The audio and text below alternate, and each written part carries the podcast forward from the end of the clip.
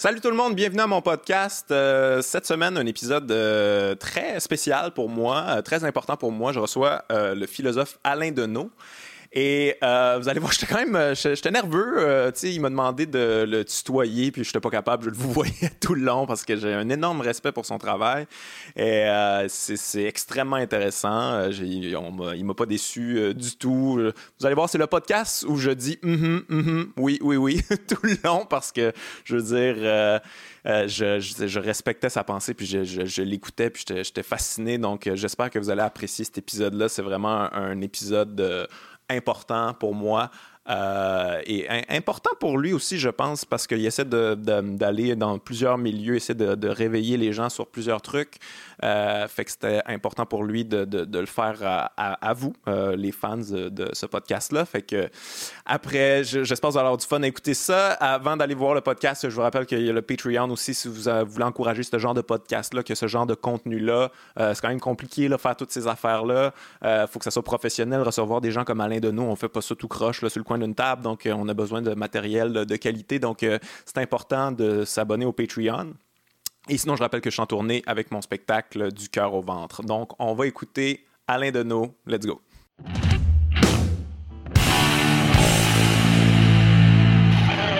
Alain Deneau, bienvenue euh, à mon podcast. C'est vraiment un honneur pour moi de, vous recevoir. En fait, on peut se tutoyer. Ouais, c'est un honneur de te recevoir. Moi, je suis un peu nerveux, en fait. Euh, moi, recevoir Céline Dion, je serais comme même pas nerveux, mais euh, toi, ça m'énerve quand même un peu. En fait, ce serait ça ma première question. Je lui ai demandé de participer à mon podcast, puis vous avez accepté tout de suite. Puis je me suis dit, j'étais surpris parce que j'ai réalisé que finalement, vous en fait, toi, euh, tu, vas dans. je vous ai vu au Souverain, l'émission Les Souverains avec euh, les détenus. Vous allez à toutes sortes de, de, plateformes assez diverses, marginales finalement même. Est-ce que c'est un devoir que vous vous donnez? C'est drôle, je me, je me pose pas tout à fait la question, mais s'il s'agit de, de, rattacher ça à une problématique, j'aime beaucoup chez Antonio Gramsci euh, l'idée que euh, la philosophie, euh, y compris la philosophie politique, euh, et sur un mode peut-être dérivé, on pourrait dire l'essai, puis bon, la pensée critique, mhm. bon, n'est pas facile au sens où elle relève vraiment d'un travail, mais elle s'adresse à toutes les intelligences. C'est-à-dire qu'on est tous à même de penser conceptuellement, même si euh, certaines personnes consacrent leur vie à élaborer des concepts, ce qui prend plus de temps que de les écouter, d'en prendre euh, connaissance et ensuite de, de, les adopter ou pas à un titre ou à un autre. Mais, euh, mais il est entendu qu'il y a, il y a une place pour, pour la, la pensée conceptuelle et critique qui est euh, en, adéquation avec la place publique. Il n'y a, pas euh, des, des, des, cénacles euh, dire, isolés où on, pratiquerait mieux qu'ailleurs la, pensée. Bon, donc du coup, quand je, trouvais la proposition tout simplement sympathique et je sans plus de réflexion, j'ai dit mm-hmm. oui puisque puisqu'elle participe aussi à, j'imagine, à partager. Des discussions, des idées, des discours euh, au-delà des euh, circuits habituels. Je pense que c'est une belle initiative que, tu, penses que, tu as. merci, c'est gentil. Est-ce que tu penses que c'est le rôle d'un philosophe à quelque part d'aller vulgariser ses idées, de ne pas juste rester entre universitaires dans un langage assez difficile mm-hmm. et difficile d'accès? En fait, je, je remarque que souvent, votre travail, c'est c'est très euh, c'est ancré dans la vie des gens ça a un impact réel sur la vie des gens que ce soit les grosses multinationales les paradis fiscaux la médiocratie tout ça c'est pour moi c'est de la philosophie qui parle aux gens. En tout cas ça me parle à moi directement. Mm-hmm. je me sens interpellé dans ce temps-là. Est-ce que c'est un est-ce que c'est une lignée que vous avez que vous essayez de, rester mm-hmm. connecté avec les gens? Je pense pas vulgariser. Euh... vous n'aimez pas le mot? J'ai rien contre, simplement que je ne m'y reconnais pas. Je, pense que des gens font de la vulgarisation. Euh, et, c'est très bien ici. Euh, la vulgarisation, me semble-t-il, consiste à euh, établir une ligne à partir de laquelle le commun ne comprendra pas.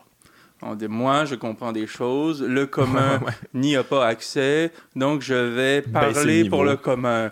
Ouais, euh, soit baisser le niveau, changer de vocabulaire, parler. bon. Alors que, bon, il y a des domaines comme euh, euh, la physique quantique, ou la, biologie moléculaire, ou oui, peut-être qu'on peut s'attendre à ce que des gens qui se trouvent à faire des recherches extrêmement pointues et très codifiées, à un moment donné, traduisent pour le commun mm-hmm. et aient la responsabilité d'établir une ligne à partir de laquelle on estime que le commun ne suivra plus. C'est une responsabilité. Moi, je n'estime pas faire ça. Je ne le dénigre pas, c'est simplement que j'estime, euh, et c'est le, propre, je dirais, de, de, l'essai, qui est un genre, pour moi, tout à fait euh, pertinent et respectable, évidemment, et qui ne mérite pas euh, l'espèce de diffamation dont il fait l'objet, notamment par les universitaires, ah qui souvent seraient bien incapables d'écrire un essai, ah et qui se cantonnent dans le style euh, aride et souvent insignifiant de, de l'écriture dite scientifique. Ça, mhm. c'est un autre débat. Mais l'essai, et c'est vrai chez Jacques Monod, c'est vrai c'est vrai chez Noam Chomsky, je veux dire, c'est vrai, c'est vrai chez Annie Lebrun, c'est vrai chez plusieurs auteurs, euh, l'essai consiste à penser un enjeu, une problématique, euh, de manière à alimenter la pensée autant de l'initié que du profane. C'est-à-dire qu'on on, développe une réflexion qui euh, résonne sur plusieurs strates. Si on pense la question des paradis fiscaux. Ben, le copain peut dire, moi, je paie des impôts, mais il me semble que j'en paie beaucoup. Il me semble que c'est étrange, j'en paie, c'est selon l'âge que j'ai depuis euh, des années, voire des décennies. Et puis, euh, pourtant, les services publics sont toujours euh, de moins en moins bons. je ne sais pas trop où, va cet argent-là et comment ça se fait qu'il y en a toujours moins alors qu'on donne toujours autant, voire plus. Et on comprend, c'est pas compliqué à comprendre dans au fond, dans le détail, euh, dire, euh, dans, dans, le principe que euh, à côté, il y en a qui ont accès à des, à des échappatoires. C'est-à-dire qu'eux ont accès, plus ils sont riches, paradoxalement, plus ils ont accès à des canaux pour éviter de faire face à l'autorité contraignante qui est l'agence fiscale qui, moi, exige que je paie mon dû. Bon, pas compliqué. Mais ensuite, si on est philosophe, si on est sociologue, si on est anthropologue, si on est réalisateur au cinéma, si on est euh, fiscaliste, on peut acquérir de cette réflexion-là, qui est documentée historiquement, qui, qui euh, repasse par certains concepts de la pensée politique, euh, des éléments qui nous nourrissent dans le cadre de son travail. Et j'avais été surpris une fois, justement, je dis oui souvent assez allègrement à des invitations, puis on m'avait invité à parler à Québec des paradis fiscaux. Je dis fort bien, c'est un syndicat, bon, fort bien. Et là, j'arrive là, j'apprends que c'est le syndicat des employés euh, du fisc canadien qui voulaient que je leur parle des paradis fiscaux. Là, je leur disais, ben, c'est le monde à l'envers, je leur apprendrai rien. C'est eux les ah experts. Mais non, parce que, bon, moi, je, je, vis, je, proviens du, du, champ de la, philosophie et des, sciences humaines, disons, et j'ai une façon euh, conceptuelle et historique hein, de euh, problématiser l'enjeu qui fait que eux avaient de quoi se nourrir quant à leur démarche qui est plutôt technique. Ouais. Bon, en même temps que je peux aller voir euh, des cégepiens, des, des, des gens du monde associatif pour leur parler des mêmes enjeux à peu près dans les mêmes termes. Et, et, c'est là où je pense que l'essai fait œuvre. Hein, c'est quand il, il nourrit un débat en tant qu'il appartient au commun.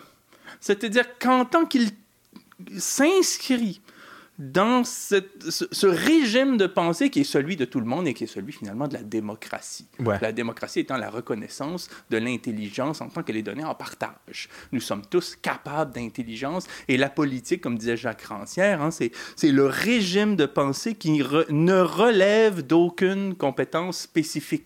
Toutes les compétences sont bienvenues pour penser sur le plan de la politique, si on est démocrate, hein, hein, les enjeux du commun. Qu'on soit euh, ménagère, éboueur, restaurateur, comptable, architecte, poète. Il y aura un moment où la pensée, ben la pensée comme s'inscrit sur un régime qui euh, appartient à, la pensée commune, quoi. Aucune compétence spécifique n'est plus à même, au fond, de, de, de, prétendre à une sorte de hiérarchie mhm. de, la compréhension, quoi. on est venu à penser qu'en fait, que, que on n'avait pas vraiment notre rapport dans la société, tu sais, il y avait des gens qui pensaient pour nous, qui pensaient le système pour nous, au-dessus de nous, puis géraient ça, puis que nous autres, finalement, ce qu'on pouvait apporter, on pouvait, on peut pas apporter grand-chose parce que parce qu'on n'est pas, on pas qualifié, on n'a pas de diplôme, on n'est pas assez intelligent et tout ça. On dirait qu'on vient à, intégrer ça aussi, puis qu'on participe pas euh, au débat commun, j'ai l'impression, tu sais. c'est une forme d'aliénation de dire la fiscalité, euh, touchez pas à ça, prenez même pas une seconde pour y penser, ça vous regarde pas, vous devez payer vos impôts, puis euh, euh, plaignez-vous si vous n'êtes pas content des services que vous recevez, mais le reste hein, vous échappe inexorablement. Puis c'est la même chose même dans, dans le monde, dans, dans, dans, tout ce qui concerne ce qu'on appelle d'une manière pathétique la, gouvernance. Hein, au fond, le, discours subliminal, la gouvernance, c'est dire ben, gérer, administrer euh, d'une manière responsable euh, suppose une expertise. Donc vous, vous voulez par exemple euh, créer une revue littéraire ou, ou je sais pas moi, créer une compagnie de théâtre mm-hmm. ou bien créer par exemple une structure qui va faire qui va présenter des quartiers de Montréal sur un mode euh, euh, paratouristique ou contre-touristique ou critique ou historique. Ou bon ah ben, vous avez besoin évidemment d'administrateurs, de, gens qui travaillent dans le domaine bancaire, dans le domaine du droit, dans le domaine hein, de, l'administration, euh, pour pouvoir gérer ça, parce que vous êtes incapable. Et eux ont une science qui est une science de la gouvernance, une science de la gestion, où ils vont gérer des objets qu'ils ne connaissent pas du tout. Ils n'ont jamais lu une revue littéraire de leur vie, ils n'ont jamais assisté à une pièce de théâtre de leur vie, ou s'ils l'ont fait, c'est à l'école. Euh, et, euh, et, là, tout d'un coup, eux, ils se présentent comme ayant une science, un savoir qui serait, euh, qui relèverait d'un monopole, le leur. non, il, est temps de, de, considérer tout ce qui relève de, de la politique au sens démocratique, c'est-à-dire de tout cet ensemble d'enjeux qui relève d'une pensée donnée en partage. Ouais, je vous ai, je vous ai euh, lu sur. Euh, vous avez parlé un peu de, tirage au sort. Je pense que vous êtes un, fan de tirage au sort. Euh, j'ai entendu parler d'une espèce de Sénat qui aurait contre-pouvoir. Pouvez-vous élaborer là-dessus? Moi, je trouve ça vraiment une belle idée parce que, tu sais, des fois, on, nous demande tout le temps, ouais, mais c'est quoi l'alternative? Euh, comment qu'on peut mm-hmm. avoir une démocratie un peu plus démocratique finalement? Puis ça, je trouve que c'est une belle idée concrète qui pourrait se réaliser euh, assez facilement. Oui, un bon livre du Goubonin euh, sur le sujet. Bon, moi, je suis pas, je suis pas le plus farouche partisan du tirage au sort au sens où je je comprends, je comprends qu'il y a des us et coutumes en, politique qui serait utopique et euh, de, penser tout, chambarder d'un coup et de toute façon, on sent bien qu'il n'y a pas de réception pour ça. Euh, donc, j'en suis plus dans une, logique de compromis sur ce point-là. et il s'agit effectivement de considérer le tirage au sort, encore une fois, notamment Rentière qui en parle, comme étant ce qui s'approche le plus d'un régime qu'on pourrait qualifier de démocratique. Euh, la démocratie, c'est pas un régime, en fait. C'est un principe. Un principe qui reconnaît euh, ces deux choses dont j'ai parlé, là, le partage des intelligences mm-hmm. et le fait qu'il y a des questions qui ne relèvent pas euh, d'une compétence propre. je donne trois exemples que je donne souvent qui sont pratiques. envoyer des militaires en Afghanistan, construire un pont, enseigner l'histoire à l'école primaire. Bon. Moi, je préfère m'imaginer que si on envoie des militaires en Afghanistan, on confie la chose à, des généraux à des stratèges euh, et pas à n'importe qui. Euh, si on construit un pont, j'espère que ce soit des ingénieurs qui s'en occupent plus que n'importe qui. Puis aussi, si on enseigne l'histoire, je préférerais que ce soit des intellectuels qui le fassent. pas un tirage au sort. bon, exactement. Là, il y a des compétences spécifiques. Mais délibérer à savoir si on envoie les militaires, mhm. si on construit un pont, si on enseigne ça, c'est l'affaire de tout le monde. Et il y a un moment où ces réflexions-là touchent à, tout simplement dire, la pensée. La, pensée en tant que tout le monde est capable de s'y essayer, euh, du point de vue qui est le sien. Et Et donc, le tirage au sort encourage cela, ne serait-ce que par la reconnaissance de ce principe. On reconnaît ce principe, on l'institutionnalise en disant, au fond, il y a des questions qui sont de l'ordre de la pensée en tant que tout le monde en est capable. Bon, à un titre ou à un autre, en tant que ce qui est à penser concerne tout le monde aussi. tout le monde est concerné quand on envoie des militaires construire un pont. Mhm. Même si on n'a pas de voiture, s'il y a un pont près de chez soi, ça change non, la vie de quartier. Bon, euh, je n'irai pas jusqu'à citer explicitement le, cas de Québec et de Lévis. Mais bon, on voit que c'est des enjeux qui concernent tout le monde. bon, leur, bon. Et, euh, et donc, euh, bon, souvent, la, la, la, réaction, c'est de dire ah, imaginez le tirage au sort. Les gens sont trop stupides. on pourrait voter pour des gens qui qui, vont à Paris puis qui nous font honte parce qu'ils citent des artistes qu'ils n'ont jamais écoutés. Euh, on pourrait euh, voter pour euh, des gens qui ont un discours dire totalement rétrograde sur l'immigration. On pourrait voter pour des gens qui ne savent pas s'exprimer. C'est déjà ça qu'on fait. Mais bien sûr. Pourquoi? Parce que, nous dit encore une fois la seule compétence qui est favorisée dans notre régime qui est électoral, c'est la capacité à prendre le pouvoir sur le mode de la séduction, sur le mode du trafic d'influence, avec des mhm. puissants qui sont capables d'organiser un contexte qui favorise une élection euh, plutôt qu'une autre. Euh, et, donc, cette compétence spécifique-là entraîne euh, l'accès au pouvoir de gens qui, par ailleurs, n'ont pas plus de compétences que n'importe qui. Ben oui. Venez pas me dire qu'à part une capacité de séduire, euh, euh, quoi que ce soit d'autre a pu expliquer que Denis Coderre soit maire de Montréal. Euh, bon, et en fait, ce que, ce que dit Rancière, c'est que si on votait au sort pour une assemblée, il n'y aurait aucune raison, en effet, de penser que l'assemblée serait plus compétente que si on élit des gens par la voie électorale. Mais il n'y a aucune raison de penser que cette assemblée-là serait moins compétente. Mhm. Pourquoi serait-elle moins compétente non, que ceux qui, euh, je ne vais pas euh, les embarrasser au point de les nommer tous, mais ceux qui peuvent euh, nous diriger aujourd'hui? Pourquoi on serait moins compétent que Doug Ford? Pourquoi on serait moins compétent que François Legault, ben qui, à part de l'argent, n'a rien? Quoi, bon, donc, le, donc l'idée, bon, est bon, mais, mais bon, mais ensuite, il y a des gens qui, euh, par ailleurs, euh, et puis c'est pas des, c'est pas des gens bêtes, là, c'est simplement un débat, là, c'est-à-dire qu'ils vont dire, euh, je respecte cette position-là, que le rituel électoral a ses vertus, qu'il mobilise l'opinion, qu'il rappelle aux gens leur, comme, leur, le, lien qu'ils ont aux institutions publiques, leurs responsabilités, et que c'est peut-être comme ça qu'on peut aussi organiser. Bon, moi, j'y crois, j'y crois à moitié. Mais, mais même, euh, j'y crois de moins en moins, quoi.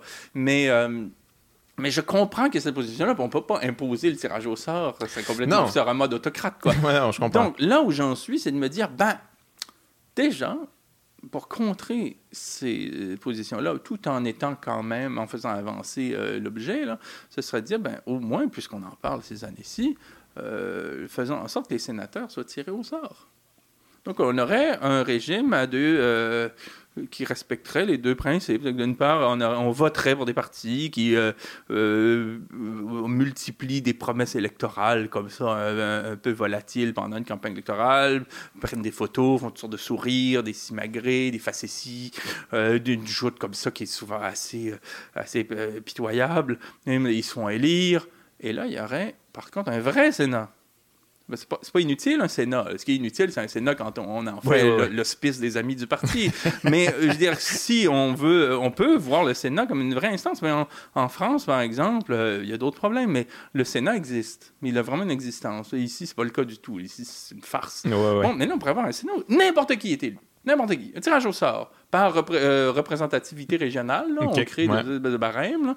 Et là, on, on, on élit n'importe qui qui pourrait dire, et, qui, et ce serait des gens, il y aurait deux vertus à ça. D'une part, les gens euh, seraient à même de, qui sont dans, dans, dans, dans euh, ce processus-là, seraient à même d'étudier des projets de loi, de convoquer des ministres, de créer des commissions euh, parlementaires, enfin sénatoriales, on dirait sénatoriales, alors pour se faire une idée sur une question, mesurer aussi le projet de loi à l'aune des promesses électorales Hein, la tronçonneuse de Philippe Couillard, là, on pourrait toujours dire, mais vous ne l'avez pas annoncé dans votre programme. Ça. Nous, les sénateurs, les sénatrices, on dit non.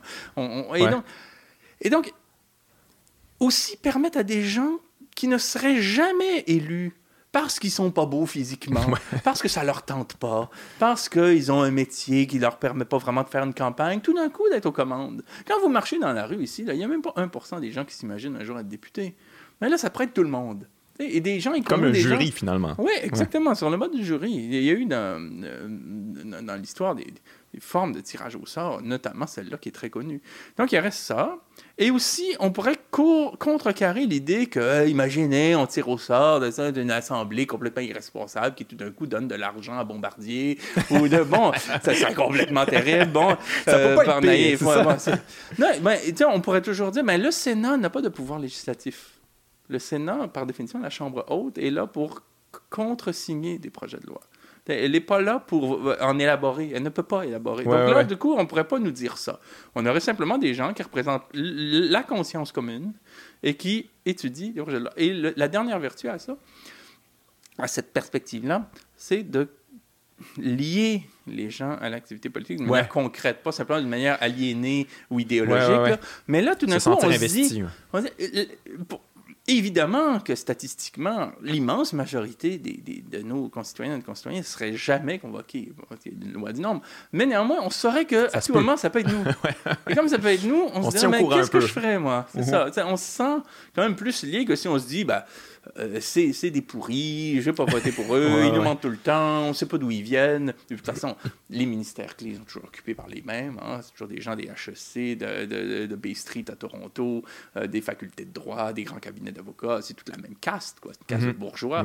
Et là, ce sera un contre-pouvoir. Et c'est justement parce que ce sera un contre-pouvoir qu'il n'y a personne qui, milite pour cette idée-là au, au sein de l'establishment aujourd'hui. Ouais, ben, je trouve que c'est une belle idée. Moi, c'est ça, ça les gens se, se sentiraient investis. De... Mais en même temps, il n'y a pas est-ce que, est-ce que ça fait l'affaire de, des gens, quelque part, de, de délire quelqu'un, se déresponsabiliser, tout ce qui va arriver, de, ce sera pas de, ce sera pas de mon ressort. Moi, j'ai fait mon, mon, mon, petit, mon petit X, j'ai voté, ça c'est fait, puis euh, après ça, si ça s'écroule, ben, je veux dire, moi, j'ai, fait, j'ai fait mon devoir. Est-ce que, est-ce que vous avez l'impression que les gens, finalement, n'ont pas tant envie de démocratie que ça? S'il y avait vraiment envie, euh, ce serait peut-être plus... ça brasserait un peu plus. C'est par vague. Paul Venn, l'historien euh, français qui a travaillé beaucoup sur le monde grec et romain, euh, parle en ces termes-là dans son gros livre, Le pain et le cirque. au fond, euh, ça fait l'affaire des gens de se laisser administrer, puis ça fait l'affaire des, administrants d'avoir une population qui concède le pouvoir. Quoi mais il y a quand même euh, un, rapport de force au moins latent. Et par vague, par épisode dans l'histoire, à un moment donné, tout d'un coup, euh, euh, les citoyens se réveillent. Ils se disent j'aurais peut-être intérêt à, à, lorgner du côté de ce que font ceux qui parlent en mon nom, ceux qui ont une autorité sur moi, ceux qui quand même élaborent les lois, c'est pas rien. Euh, ceux qui pactisent avec les puissants, ceux qui euh, accordent des passes droits aux très puissants et qui écrabouillent ou négligent euh, les très faibles et qui stressent ceux qui sont entre les deux. et sur un plan fiscal, c'est spectaculaire de voir que de, toutes les révolutions, tous les soulèvements, toutes les révoltes, jusqu'au mouvement Occupy et puis à la grève étudiante de 2012, a quelque chose à voir avec la fiscalité, avec les finances publiques, avec la façon d'allouer hein, les, les fonds euh, entre le secteur privé et le secteur public. Il y, a, il, y a, toujours un enjeu finalement comptable euh, en politique et dans l'action politique euh, depuis la Révolution américaine. Hein, no, no, taxation without representation, hein, jusqu'à aujourd'hui.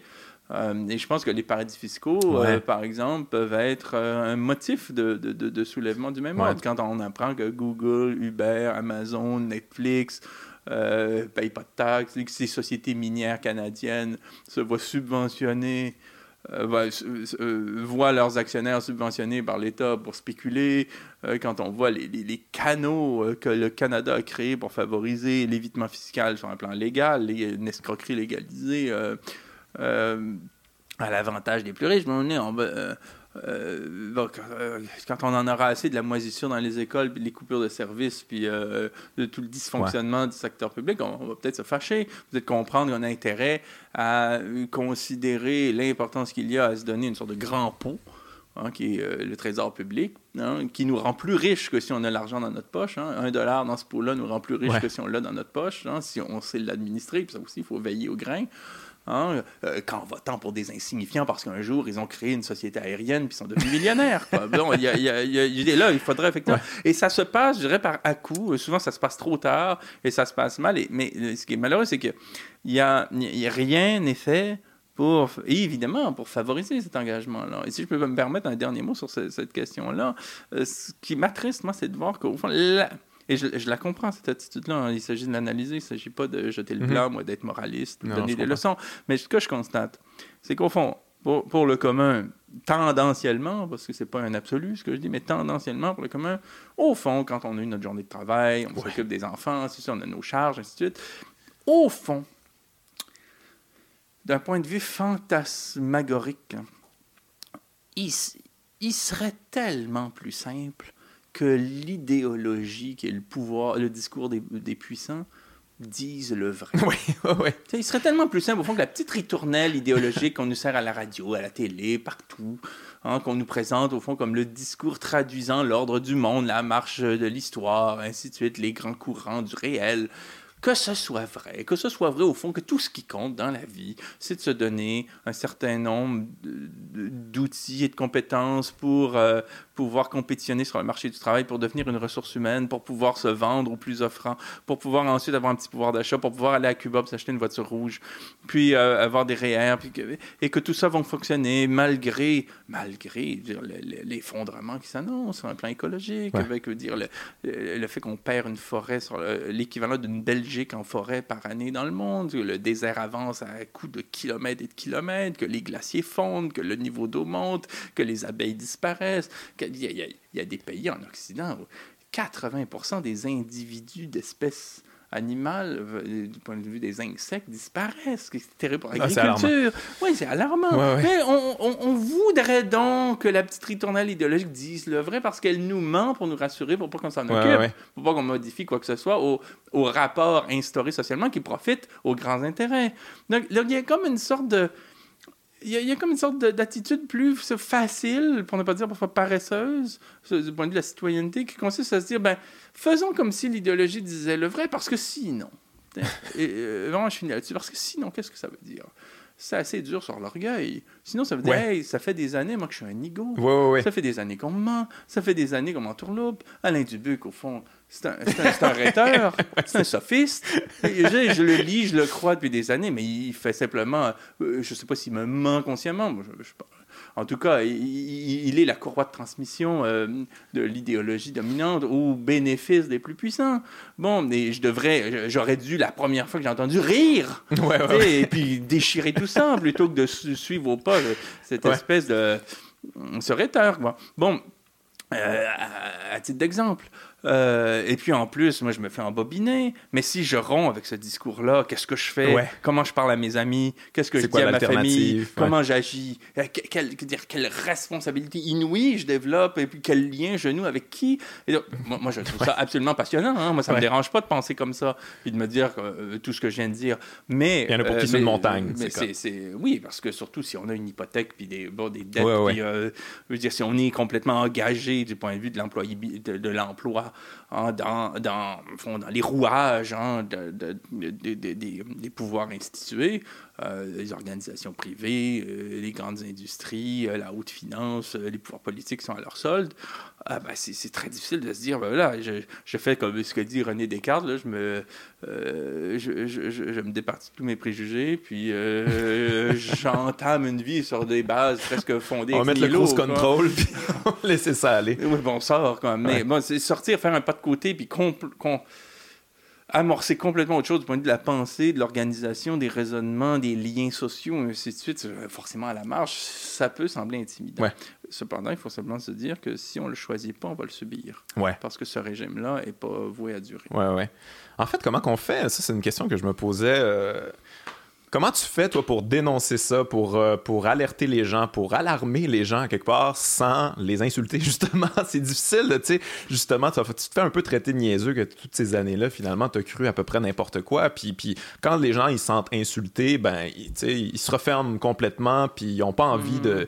Ils ont pas envie d'entendre ça. Je sais pas, sais pas de quelle manière on peut aller les, les, les, avoir de la compassion pour eux à quelque part, parce que c'est pas c'est pas nécessairement de leur faute s'ils sont aliénés dans ce système-là ou euh, comment on fait? les tous, non, mais ce qui m'intéresse dans l'idéologie Isabelle Garoua a fait un très bon livre là-dessus la pensée embarquée.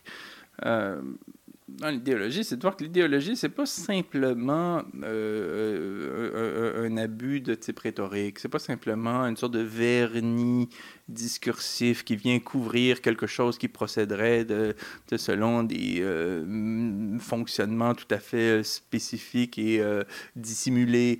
l'idéologie, au contraire, nous donne accès au fonctionnement même des organisations de pouvoir.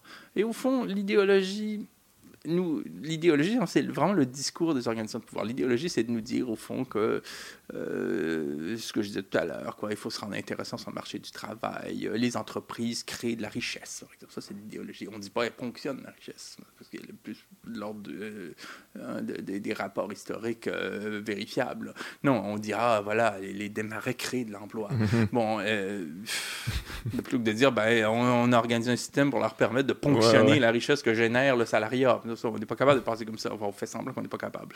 Bon, alors, on est dans un, rapport comme ça où les choses sont dites pour, en quelque sorte, codifier à l'avantage des puissants, des, classes dirigeantes, euh, l'organisation du réel, euh, et en indiquant au commun comment, selon où on est, espérer en tirer un petit bénéfice. Un bénéfice petit, mesquin même, mais quand même. Ben voilà, si vous pensez comme ça, si vous utilisez tel mot, si vous utilisez tel... Euh, euh, vocabulaire, si vous euh, emboîtez le pas dans telle euh, rationalisation, ben là, vous aurez plus de chances d'avoir un petit salaire au bout que si vous dites autrement. Ouais, c'est ça. Et, euh, et c'est pas, c'est pas évident de le percevoir, ça, quand on. Il y a quelque chose d'atavique, là, quand on est dans une société qui, déjà, à notre mhm. naissance, parle comme ça, puis on est biberonné à ça, puis à l'école primaire, déjà, on nous inculque ces concepts-là, puis ça continue au secondaire, puis la famille pense comme ça, puis on regarde remettre en question beaucoup de gens. Non, c'est vraiment à la marge là, qu'on arrive à trouver des espaces pour développer un autre discours. Mais il arrivera un moment où le mal. Moi, je, je crois beaucoup en ça. Euh, le malaise sera tel qu'on sera appelé à mettre en doute d'une part le discours idéologique et à chercher des discours critiques hein, qui reposent sur d'autres euh, euh, d'autres arguments? et le malaise, qu'est-ce qu'il est, il, se vit dans le rapport aux choses. On, on dit qu'on est libre, par exemple, ici. On est dans un pays libre, il paraît. Mais quand est-ce qu'on est libre?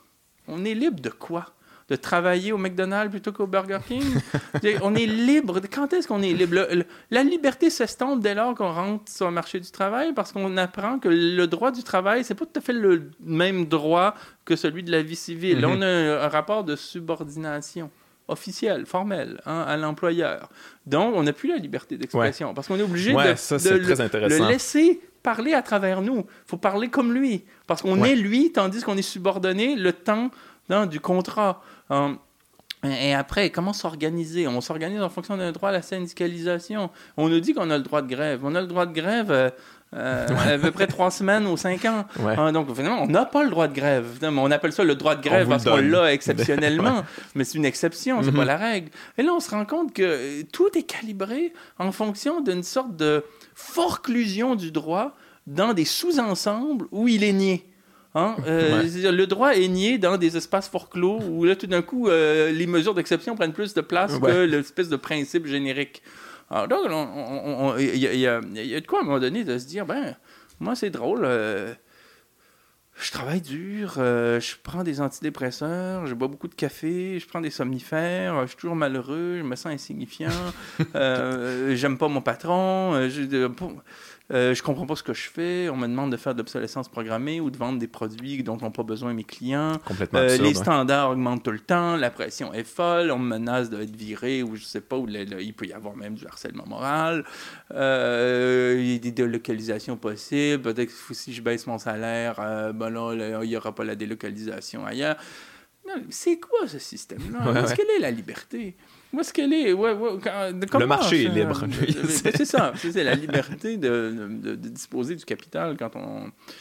Euh, pour une minorité. Ouais, ben, ah, ben c'est intéressant dans ben, ce rapport-là avec euh, ce, cette espèce de système-là. Vous en parlez beaucoup dans la médiocratie. Euh, finalement, vous dites qu'il y a certains décrivez certains types de personnes, c'est quoi notre mm. rapport avec euh, ce, système-là? Je trouve ça très intéressant parce que à chaque fois, à chaque fois que je t'entends euh, décrire ces gens-là, on peut reconnaître des gens dans nos têtes. Est-ce que toi, tu avais des gens en tête quand tu écrivais euh, ces, différents types de personnes?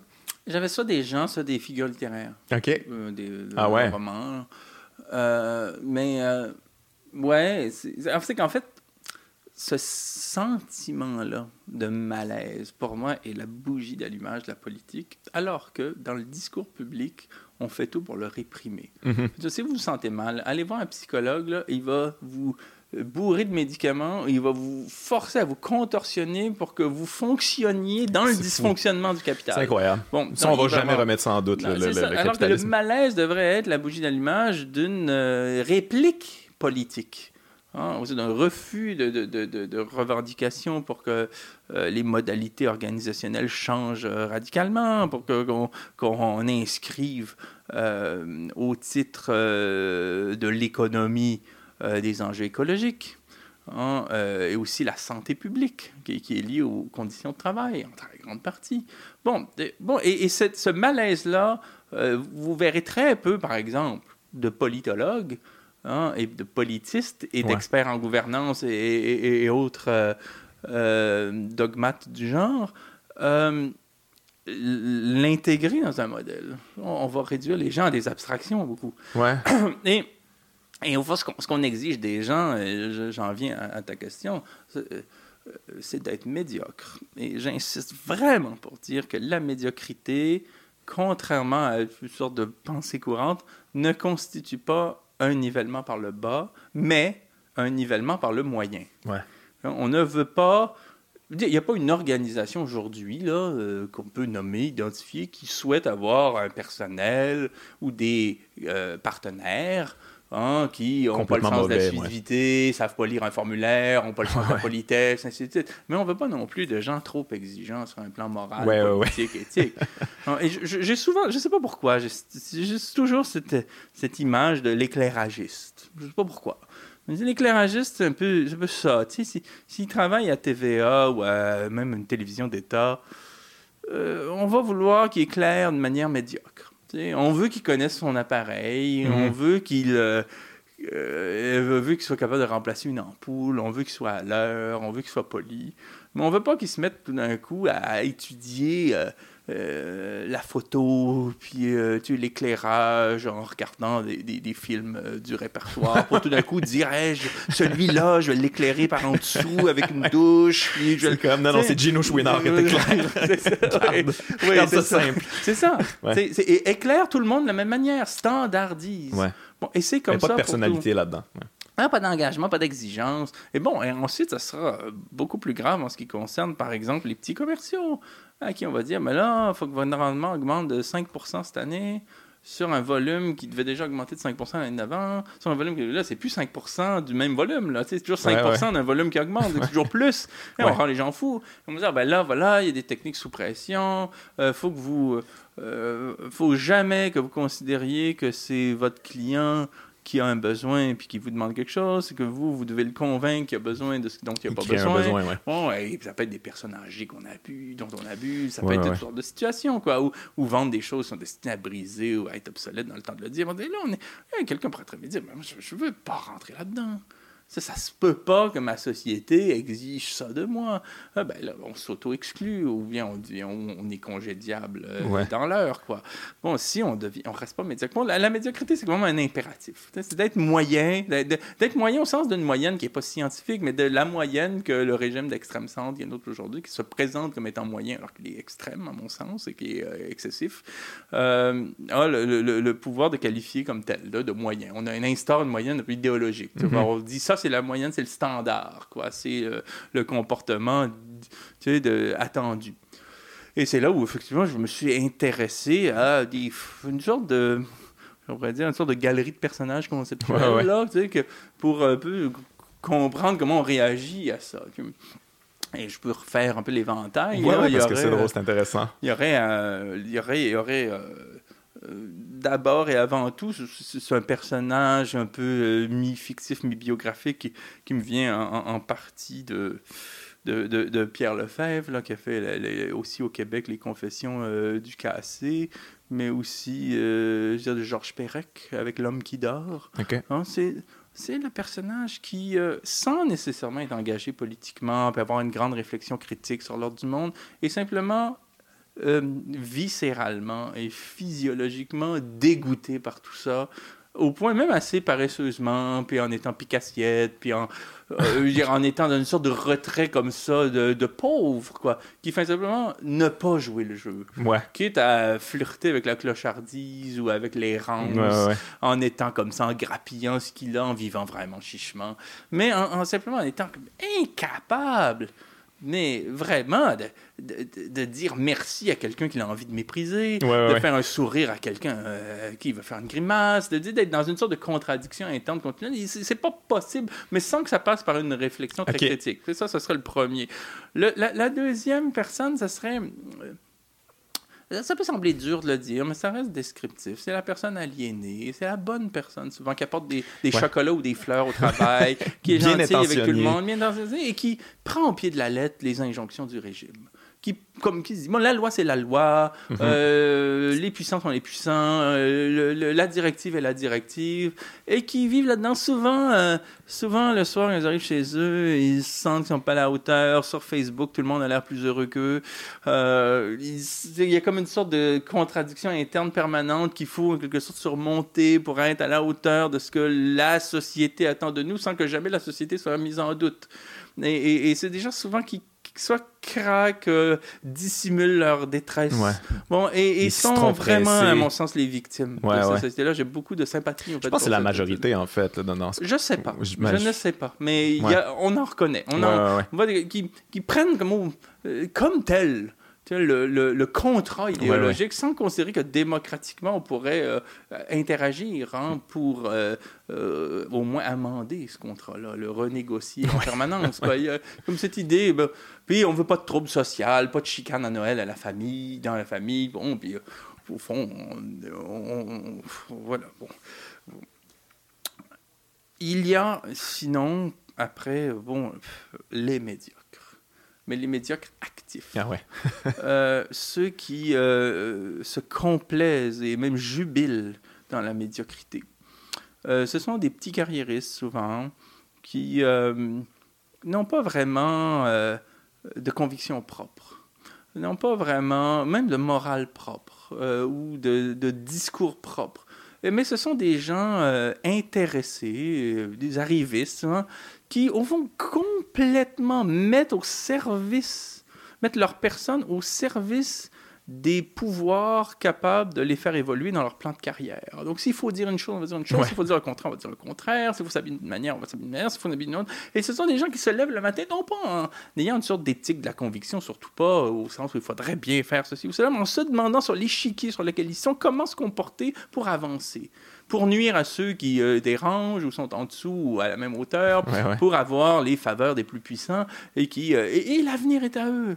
C'est eux qui réussissent. C'est eux qui vont se rendre au top. Là. Ouais, Et c'est pour ça qu'on a beaucoup finalement de dirigeants qui sont souvent insignifiants, qui ne pensent rien de rien, qui n'ont pas de culture, qui n'ont pas, de discours, mais ils sont rassurants pour les gens de pouvoir parce qu'on voit en eux des bénis oui-oui, puis des assoiffés hein, de, de, de, de, fond d'avantages et puis de, faveurs du régime, hein, suffisamment pour toujours se conformer, toujours, euh, au fond, se, en caméléon, quoi, se, se prêter au jeu. Ça, c'est les médiocres. Et vraiment, euh, euh, eux, eux, du coup, prennent le pouvoir d'une certaine façon. Donc, il n'y a pas de problème.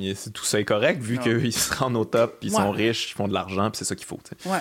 Et là, il y a une autre catégorie ensuite qui, est, euh, qui serait celle, pour qui j'ai aussi beaucoup de sympathie, qui serait celle des, je dirais, des médiocres malgré eux. C'est des gens qui se distinguent de l'autre catégorie tout à l'heure, des aliénés. Là, Les médiocres malgré eux, c'est des gens qui marchent au pas en étant pleinement conscients de ce qu'ils font, de la banalité du mal. Mais mais il y a des bouches à nourrir, il y a une hypothèque à payer, mais on est coincé, mais on voit pas comment on peut se déprendre de toutes sortes de, de contraintes. De ça aussi, Donc là, on est, c'est là qu'on on crée un syndicat, on râle un peu le soir, on écrit sur Facebook contre son employeur sous le couvert de l'anonymat, on, on, essaie de trouver des échappatoires, on lit des bouquins euh, un peu critiques. Euh, bon, on peut très bien travailler pour une pétrolière le jour puis militer contre le pétrole le soir. Quoi. On est dans une sorte de contradiction.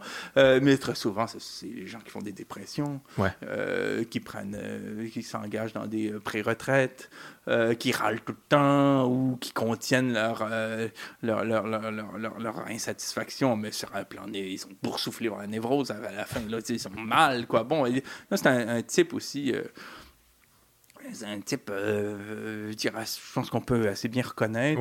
Et puis il y aurait enfin, euh, à l'autre bout du spectre, un peu comme les, le cassé tout à l'heure, des gens qui, eux, refusent aussi d'entrer, mais en pleine connaissance de cause, sont en mode militant. Là, il s'agirait de dire non, jamais, euh, d'une manière concertée, réfléchie, je vais m'abaisser ou me conformer à ceci ou à cela. je le dis, je le formule, je fais consciemment, j'en fais même un objet de lutte là, je m'organise, j'écris, je milite, je bloque, quitte à me faire arrêter par la police, quitte à me faire mépriser par ma famille. Mais et là, c'est quelque chose de beaucoup plus conscient, de moins strictement viscéral qu'au début ou défensif. C'est un engagement. Puis là, c'est une, une minorité qui n'est pas si minoritaire que ça. Hein. C'est Léo Ferré qui disait il n'y en a pas un sur 100, et bien pourtant ils existent. Il, y a, il, y en a toujours. Ouais, il, y en a toujours, et c'est sur un plan soit intellectuel, soit euh, euh, euh, soit politique, mhm. euh, activiste. Ce qu'on retrouve, c'est principalement cette catégorie d'acteurs. Mais ça, pas jouer le jeu, par exemple, ça, vous, en, vous en parlez, le jouer le jeu, je pense que ça, ça, ça, vient de la mafia, cette expression-là, qui. Qui est la mafia l'utilise, en tout cas. Ouais, OK. Mais, mais quand tu ne joues pas le jeu, il y a des conséquences quand même mhm. très directes sur ta vie, là, des conséquences euh, violentes, souvent. Des fois, moi, les rares fois dans, dans, dans le show business où j'ai pas joué le jeu, j'ai payé le prix, je le paye mhm. encore. Je veux dire, c'est extrêmement difficile et euh, demandant et c'est un, tu t'engages sur une voie là, quand tu décides de plus jouer le jeu. Euh, there's no way back. Là, mm C'est quand même extrêmement difficile. Ouais, mais toi, mais toi, c'est ça que tu as décidé de faire quand même. Est-ce que ça, ça, ça, te nuit dans ta carrière? Est-ce que ça te nuit dans, dans euh, sur les invitations, sur des plateaux télé ou tout ça, ou, ou à l'université ou quoi que ce soit? c'est compliqué quand on est dans cette dernière catégorie dont je parlais, euh, à laquelle j'ai tendance à m'identifier. Mm-hmm. Euh, c'est euh, il faut quand même se méfier parce que on peut devenir aussi l'idiot de service, l'idiot utile.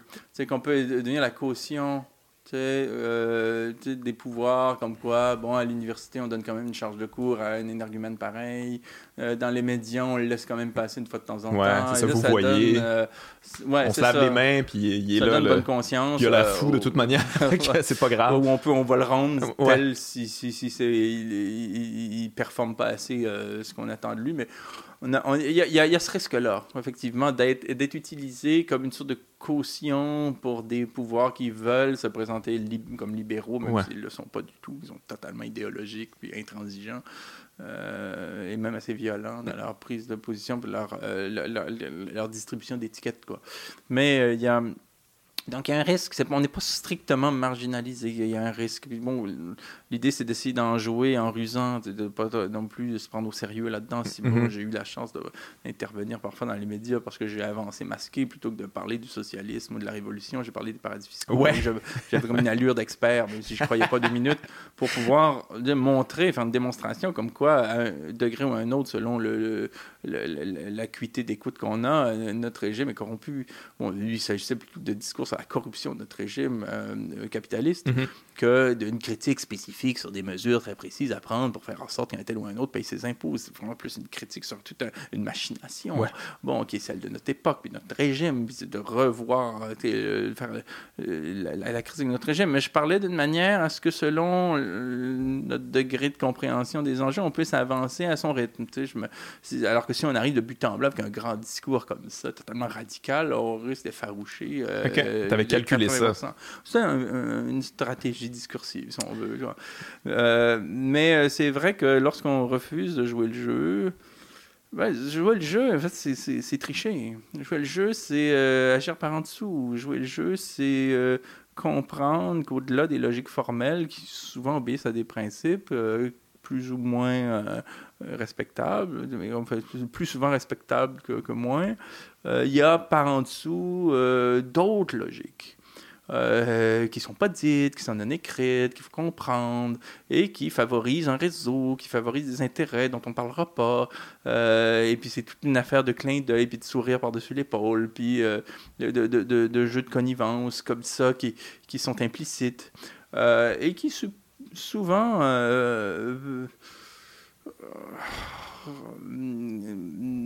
relève des dimensions les moins édifiantes de l'humanité. La triche, le mensonge, euh, l'abus, euh, l'aberration, c'est tout ça qui est en jeu. Puis à un moment donné, on se dit, ben, moi, il me semble que j'ai une vie, ouais. j'en ai pas, j'en ai pas cinq, puis je vais pas euh, perdre ma vie à, ma vie libre. Ouais.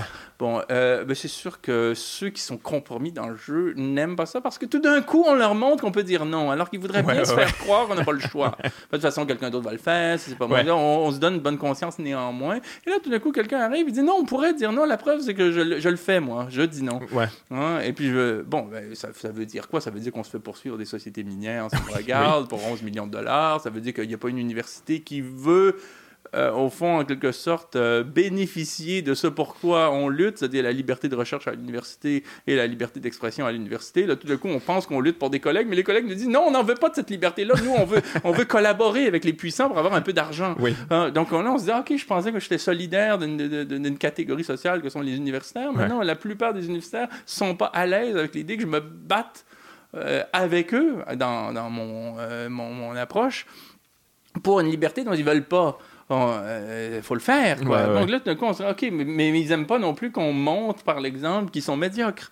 Parce que tout ce qu'ils veulent, c'est la petite subvention, le petit machin, le petit discours, la petite revue, le petit article, le, petit salaire, puis bon, vraiment, le, retourner en rond. Quoi. Il ne faudrait quand même pas que les universitaires euh, érigent un discours qui soit, en quelque sorte, autonome par rapport à l'idéologie. Parce que 50% du budget de l'université provient de de ces pouvoirs mhm. qui euh, non seulement génèrent l'idéologie, mais embauchent les professeurs pour, pour, pour qu'elle soit produite, hein, cette, discursivité-là idéologique.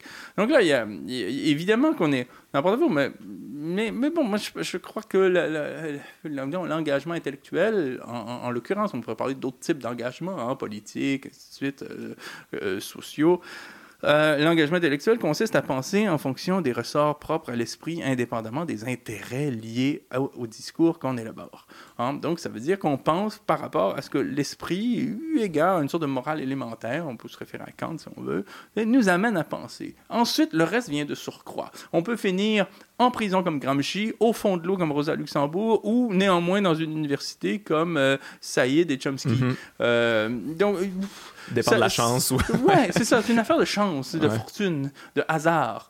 Hein. Euh, bon, et puis la plupart des, intellectuels autonomes dans l'histoire, dans la modernité, finissent plutôt dans un. dans,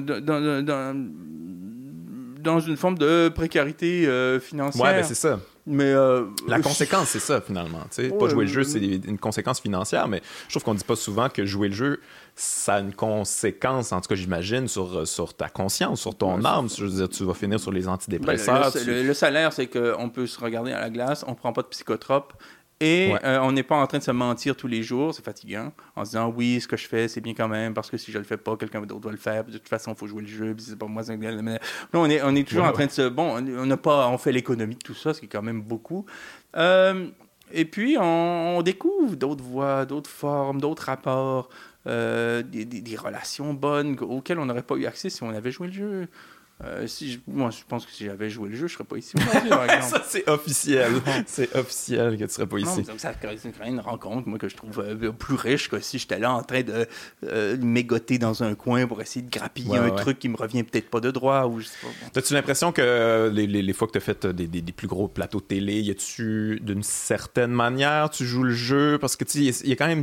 Vous avez as beaucoup critiqué les médias quand même, la télévision. Mm-hmm. Quand tu participes à ça, est-ce que tu as l'impression d'un peu d'un peu essayer de, de, te, de, te, rentrer dans le cadre, euh, tu sais, parce que c'est quand même assez absurde, là. Tu, tu, tu, vas, tout le monde en parle, puis les gens pensent, oh mon Dieu, les paradis fiscaux, c'est épouvantable, puis l'invité d'après, mettons, c'est Justin Trudeau, puis on parlait de son voyage en Inde, puis on fait pas les connexions, on fait pas les liens. Mm-hmm. C'est quand même, euh, c'est assez particulier participer à ça, mais en même temps, il y a beaucoup de gens qui écoutent ouais. ça, donc... Euh... Oui, oui, euh... Euh, je dirais. Euh, ah, il y a un enfant à l'autre bord. Oui, est-ce que, est que, ça gêne pour... Non, non, okay. ça gêne pas.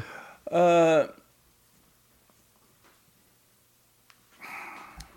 C'est une question délicate. bon, moi, j'ai commencé à écrire sur un mode public en 2004 en faisant paraître Paul Martin et compagnie. Puis là, je, je, je, me suis attaqué à tout ce qui bougeait. Le, le, le, régime politique fédéral, le Parti libéral du Canada, les paradis fiscaux, les médias, en particulier le quotidien La Presse, que j'aborais à l'époque. Aujourd'hui, je le vois un peu moins parce que je ne suis pas trop sur les plateformes numériques.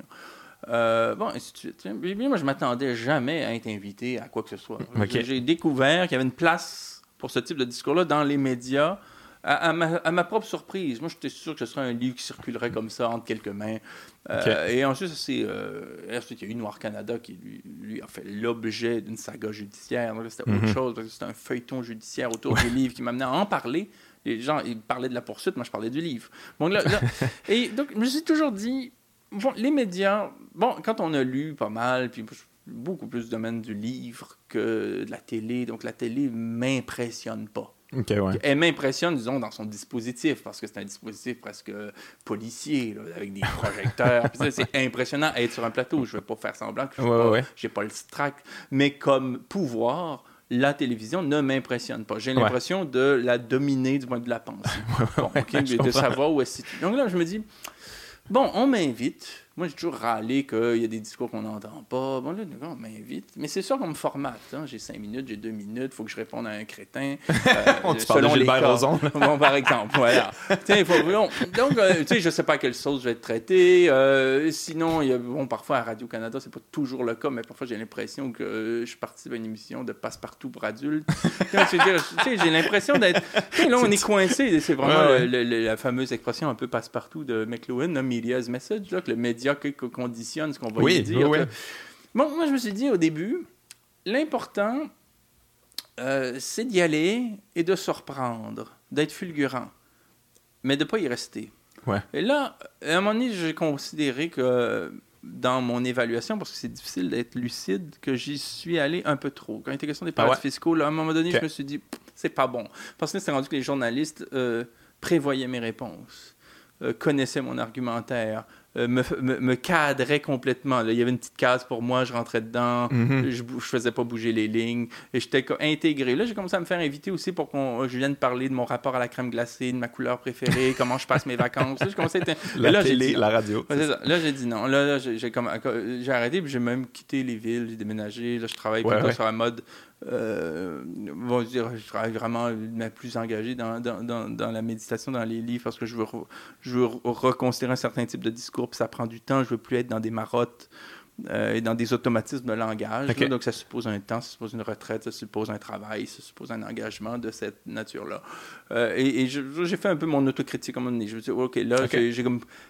Oui, parce qu'on veut placer le schmelblick, on veut placer l'objet, on veut, on veut faire avancer une cause. Je pensais que les paradis fiscaux, c'était une façon d'avancer masqué, c'était un cheval de Troie. C'est ouais. une façon de placer un objet. Ensuite, de, de, de, de, de tellement choquer qu'on suscitait, je trouve ça intéressant quand même, de susciter des questions qu'on n'avait même plus besoin de porter soi-même. Les gens disaient, mais comment ça se fait que c'est possible? Mais qui le fait? Mais qui en profite? Mais combien ça nous coûte? ouais, ouais, mais comment ça se fait que ça existe? Mais depuis quand que ça existe? Quoi? Ça existe depuis 50 ans? Et là, tout d'un coup, on avait... Le, le questionnement venait d'autrui. Moi, je trouve ça très euh, euh, encourageant. Tu sais, j'avais pas à arriver avec un discours révolutionnaire devant des gens qui disaient, c'est ce coup-là. non, la question venait des... Je n'avais qu'à répondre à des questions que suscitait l'enjeu des paradis fiscaux. Donc, je trouvais très pratique pendant un temps. Euh, mais quand j'ai commencé à sentir qu'il y avait comme un, un épuisement, là, j'ai souhaité qu'il y ait des nouveaux visages, des nouveaux noms, une nouvelle voix. Donc, de temps en temps, je rappelle un petit peu ma marotte parce qu'il y a une façon de parler des choses que je reconnais pas nécessairement dans les autres discours. Puis je trouve important que ce soit juste rappelé, une piqûre de rappel.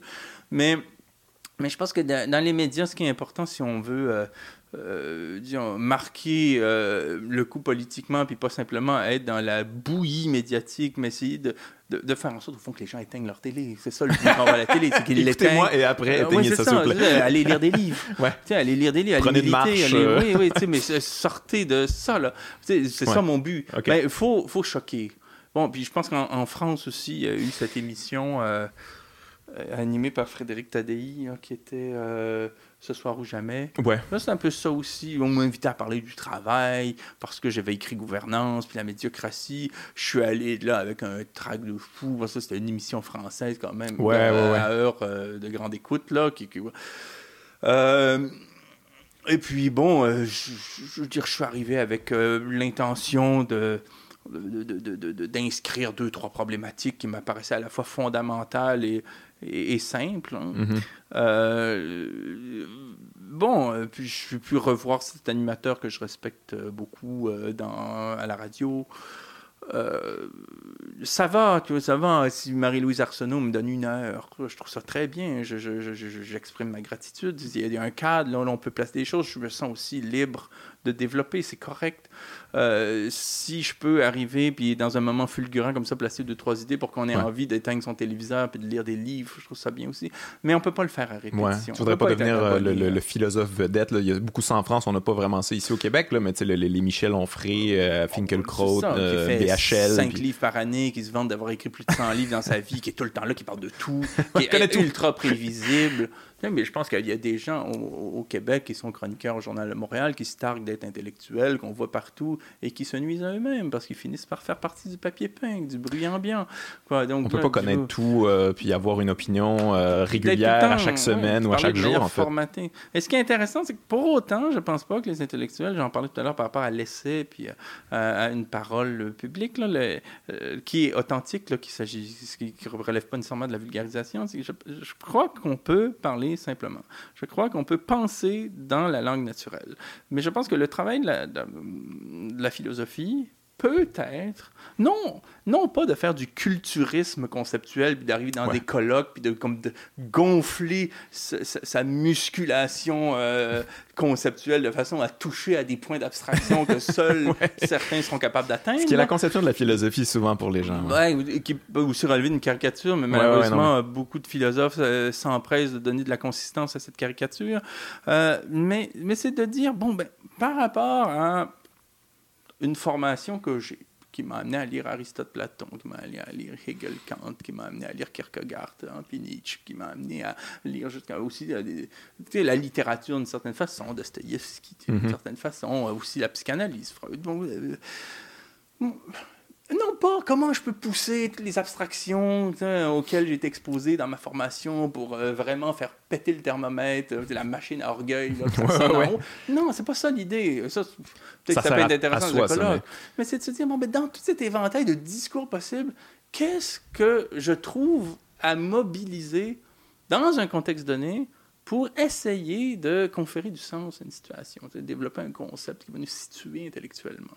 Et ce concept-là peut être simple. Ça ne veut mhm. pas dire que les études qu'on a faites pour y arriver euh, le sont également. Euh, peut-être qu'il a fallu euh, euh, procéder à des lectures ardues pour arriver à mener à de dire, bon, au fond, le problème, c'est peut-être celui de la citoyenneté ou l'idée de l'individualisme ou je ne sais trop quoi, du capital. Ou Et ça, il y a eu beaucoup de lectures complexes derrière, mais qui font qu'à un moment donné, on arrive à euh, une parole qui peut être abstraite. Moi, j'ai eu des moments où je, je, me suis livré à des paroles, à des discours, oui, qui étaient, je pense qu'il y avait leur lot d'exigence. des gens me le disaient, oh, j'ai trouvé ça dur. Bon, ben, parce qu'à un moment donné, il faut passer par euh, des, des, des de complexité, parce que mhm. les situations sont complexes, et à ce moment-là, assumons-le. Mais il y a des moments où on peut simplement, dans ce qui relève d'une culture, dire, ben, il me semble que c'est ça aujourd'hui qu'il faut dire, dans le contexte dans lequel on est. Il faut mobiliser ce discours-là, qu'il soit compliqué ou pas, c'est pas l'enjeu. Mhm. L'enjeu, c'est est-ce qu'il est pertinent? Bon, et, c'est ça qui m'a intéressé, autant à la télévision que, que dans, dans, dans, des écrits qui sont parfois des écrits plus, plus, plus brefs, là, plus succincts. Bon. Euh, euh, en espérant qu'il y ait à chaque fois un, élément de surprise, euh, quelque chose qui nous sort du ronronnement. Sinon, pourquoi écrire, pourquoi parler? Et la télévision nous, tend à nous amener à cette espèce de ronronnement, à nous rendre prévisibles, à dire ah oui, on sait de quoi il va nous parler, c'est prévisible, on va le mettre dans la case, ils vont nous ronronner ça, puis cinq minutes après on va passer à autre chose. Ouais, ouais, ouais. Et, Ben, quand j'ai senti ça, ouais, quand j'ai par contre que je, je, je, je, je ronronnais, j'ai voulu passer la main sur les objets pour lesquels on m'appelait. Ouais, c'est quelque chose d'assez particulier dans la télé, c'est qu'on va vous écouter puis on va être, euh, ça, on va être offusqué, indigné pendant 4 minutes, puis après ça c'est la pub. On passe à la pub, c'est ce qui est c'est exactement le nœud du problème finalement. faut éteindre le poste. Mais le problème en plus, c'est quand on n'est plus offusqué parce qu'on est habitué d'entendre Ouais. le disque. Ouais, là, moi, qui est ce moment-là, déjà, c'est comme le moment euh, un. Parce que moi, j'ai constaté qu'en passant à la télé, très souvent, c'est là que le téléphone sonnait pour que je fasse des conférences. Et c'est là que ça commence. C'est que là, il dit. Il- se servir de.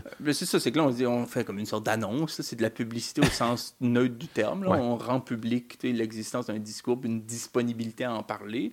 Euh, et donc là, il y a des gens qui interagissent et qui, effectivement, éteignent le téléviseur, prennent le téléphone, téléphone, puis disent ben, Voudrais-tu venir en parler à mes 50 amis qui, qui s'intéressent à la ouais. question, qui sont susceptibles de le faire? Donc là, à ce moment-là, je trouvais ça intéressant. Mais quand ça devient une sorte de marotte, qu'on est habitué, que c'est comme un vieux disque, que ça fait partie du bruit de fond, là, il faut arrêter. Ouais. Parce que là, à ce moment-là, on même on, on- on- et je pense que c'est un peu ce qui est arrivé avec les paradis fiscaux, si je fais mon autocritique, là, c'est que là, on rentre dans un moment où on banalise la chose. Ouais. C'est comme la fin dans le monde. Les- on finit par en parler d'une manière tellement convenue et euh, désormais habituelle Ouais. hein, qu'on ne crée pas ce choc.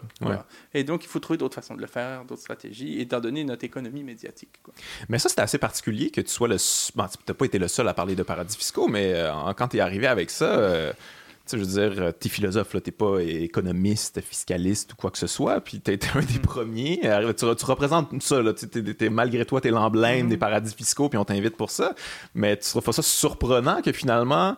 Quand tu t'es embarqué là-dedans, tu n'étais pas le seul, mais tu- tu- au Québec, euh, tu- il n'y a pas J'étais- beaucoup de gens en ont parlé. Il y a eu quelques Ouais. journalistes qui ont fait des, des papiers, mais je pense que c'est venu après J'étais même. ouais, j'étais certainement le seul à ne pas relever des champs de compétences euh, stéréotypés. Ouais. Euh, Il y avait en même temps que moi euh, Brigitte Alpin, qui en tant que comptable a écrit sur les, les fondations, par exemple, euh, et qui se présente elle-même comme quelqu'un de droite. Euh, qui présente elle-même la fiscalité comme étant strictement arithmétique et pas politique. Donc j'ai beaucoup de difficultés à la suivre sur le fond, Euh, sans parler euh, d'autres aspects de son engagement.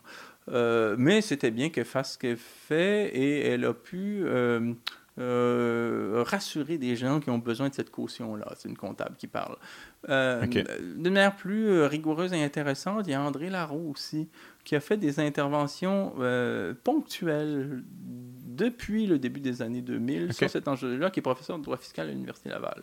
Quelqu'un de très rigoureux, très sérieux, qui intervient par contre euh, modérément et j'aurais envie de dire chichement, parce que parfois j'aurais aimé qu'on l'entende un Ouais, peu ouais, plus. quoi. Mais jamais- néanmoins, euh, rendons-lui d'avoir euh, fait ce que l'immense majorité de ses collègues n'ont jamais fait, c'est-à-dire se prononcer de manière critique sur ces questions-là et de manière de plus en plus critique au fil des années, euh, et d'une manière extrêmement assise et sérieuse.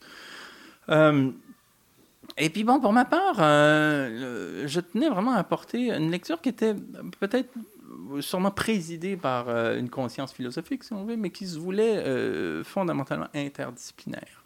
Et euh, moi, ce qui m'a intéressé dans les paradis fiscaux, c'est de recouper les discours. Le témoignage de marins qui avaient travaillé donc sur des bateaux de marchandises et qui pouvaient parler des ports francs.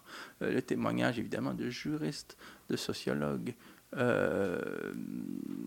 d'anthropologues, d'artistes, Ouais. euh, du cinéma, par exemple, sur ces questions-là, qui avaient spéculé, qui avaient cherché, qui avaient essayé de comprendre, qui avaient essayé de montrer, de, faire une sorte de, des historiens, une synthèse, de, de- de- de beaucoup d'aspects pour arriver à un discours qui donne lieu à un, un résultat qui n'est pas la somme des parties. Donne lieu à une compréhension beaucoup plus grande. Ça a été mon livre Offshore. Après le, le coup de gueule qui était euh, euh, Paul Martin et compagnie. Ouais, qui ouais. plus assis, jusqu'à ce que je fasse une étude du- du- des relations entre le Canada et les paradis fiscaux caribéens, euh, qui me semble très grave d'un point de vue historique, pas seulement pour les Canadiens, mais bon, pour tous ceux qui s'intéressent à, à- à la justice sociale quoi, dans le monde.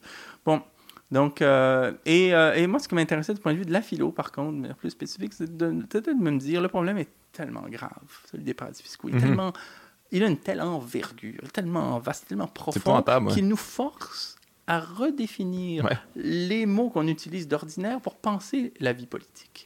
Donc là, c'était un mouvement inversé. Plutôt que de dire, voilà, je suis allé au cégep, puis éventuellement à l'université, puis on m'a inculqué un vocabulaire à propos de l'État, la citoyenneté, euh, les corps intermédiaires, euh, bon, les institutions publiques, euh, la société civile, ainsi de suite. J'ai comme un vocabulaire type pour penser le monde, donc j'ai comme une grille, et je mobilise cette grille-là pour penser le réel. Là, il s'agissait au contraire de dire, non, le réel bouge tellement qu'il nous force à redéfinir les mots qu'on utilise d'ordinaire pour en parler. Parce que si on fait pas ça, on va être tout le temps décalé. Ah, si on lit le contrat social de Rousseau ou le Léviathan de Hobbes, on, trouve les paradis fiscaux nulle part. On trouve la mondialisation économique nulle part. Il faut complètement mettre à jour ce discours. ce qui ne veut pas dire de liquider le passé, mais au contraire, de prendre appui sur le passé pour essayer de construire euh, de nouvelles formes et faire ce que Gilles Deleuze euh, attribue à, l'activité philosophique, c'est-à-dire créer des concepts. Bon, là, je me suis donc attelé sur ce plan-là, à, ma mesure, là, à créer des concepts. Euh, pour arriver à penser ce que j'ai appelé des législations de complaisance mm-hmm. hein, par rapport à des, à des notions en usage dans ces milieux-là, hein, en droit puis en, pensée politique, qui m'apparaissaient euh, susciter, euh, provoquer de l'errance. Hein, quand on dit, par exemple, qu'il y a des investissements directs à l'étranger dans ces législations qui sont des paradis fiscaux, on trouve des fondations caritatives et puis des sociétés exemptées. Je me dis, non, ce ne sont pas des législations, ce ne sont pas des investissements, ce ne sont pas des fondations caritatives et cessons de parler de société. Tout ça, c'est un discours formel qui vise à dissimuler la nature de ce qui se passe vraiment dans ces États libertariens euh, qui, qui favorisent une escroquerie légalisée par la complaisance c'est la collaboration mhm. des États traditionnels, notoirement le Canada. Mais ce glissement-là, il s'est fait, euh, fait sur plusieurs années. Est-ce que ça fait, ça fait longtemps qu'on que, que, que c'est actif autant que ça, les paradis fiscaux, les législations de complaisance, ou c'est récent? Sur un mode non folklorique, là, parce qu'il y a eu des cas comme ça, un peu marginaux, j'en ferai pas toute l'histoire, les îles Caïmans, l'île de Mante, tout ça. Mais euh, on peut vraiment situer l'essor des partis fiscaux tels qu'on les connaît aujourd'hui par rapport à leur ampleur, leur mm-hmm. importance, leur influence. Euh, et l'usage qui en sont faits par, par des Occidentaux. Hein. Le problème, c'est pas. Euh, c'est pas euh, euh, les Libériens ou euh, les Bahamiens. Le problème, c'est les Canadiens, les Américains qui ont téléguidé les législations là-bas pour qu'elles ressemblent à ce que l'establishment souhaite avoir comme, comme pays de rêve. bon, ça date très clairement de, de, la deuxième moitié du 20e siècle, quand il y a eu comme deux éléments déclencheurs. D'une part, euh, on a eu, euh, notamment en Europe, les euro-dollars liés au plan Marshall. C'est une histoire qu'on connaît. La fin de la Deuxième Guerre mondiale, l'Europe est détruite, a été bombardée de toutes mhm. parts. Il faut tout reconstruire, des ponts, des usines, des écoles, tout est à reconstruire. Bon, alors qu'est-ce que font les Américains? Ils débloquent 14 milliards de dollars de l'époque, 14 milliards de dollars de l'époque, et le donnent aux pays européens, y compris l'Allemagne. Donne c'est 14 milliards. Mais qu'est-ce qui s'est passé? Est-ce que les Américains ont amputé 14 milliards de dollars de leur masse monétaire pour les donner aux Européens? Ils n'ont pas cette générosité-là. ils ont simplement activé la planche à billets. Ils ont créé de toutes parts 14 milliards de dollars. Or, marché intérieur. Et donc, on a créé ce qu'on a appelé les euro-dollars. Les Américains ne voulaient pas rapatrier ensuite ces, dollars-là. Ça aurait créé une vague inflationniste chez eux. Il mm-hmm. fallait que ces dollars-là restent mondiaux. Et on a fait de la devise américaine hein, la, référence monétaire mondiale. Et c'est là que le euh, le secrétaire au, Trésor euh, aux États-Unis a dit cette phrase célèbre Le dollar, c'est notre devise, mais c'est votre problème. parce que vous en avez tous. Et c'est pour ça qu'aujourd'hui, même s'il y a des attaques spéculatives sur le dollar, sur le marché financier, le président de la Fed, il joue aux fléchettes, il joue aux cartes, il fait rien. Pourquoi? Parce que tout le monde a des dollars.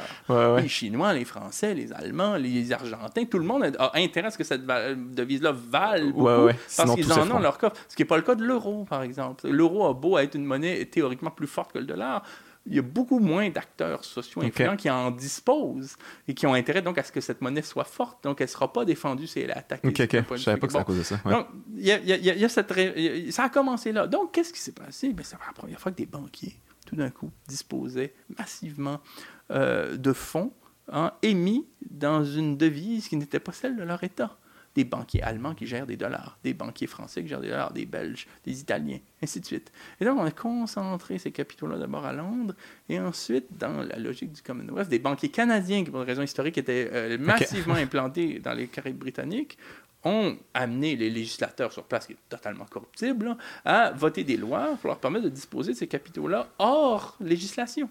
Donc, on avait apparaître la, la, mondiale, la planète financière. Des gens e-, extrêmement puissants, extrêmement nantis, qui pouvaient disposer de fonds sans être encadrés par quelque état que ce soit.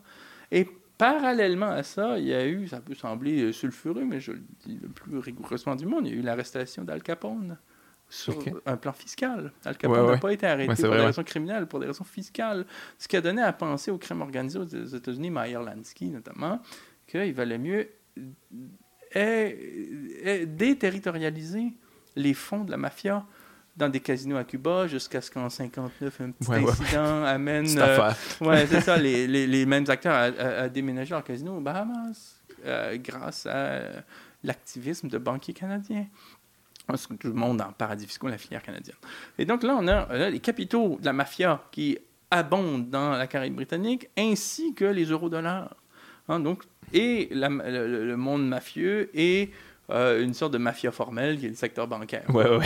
Et donc, vous avez ce mélange-là qui crée l'essor des paradis fiscaux euh, grâce à des acteurs canadiens, un ancien ministre des Finances quand même, Donald Fleming euh, du Canada, c'est pas rien, hein, qui est un artisan dans l'élaboration des lois.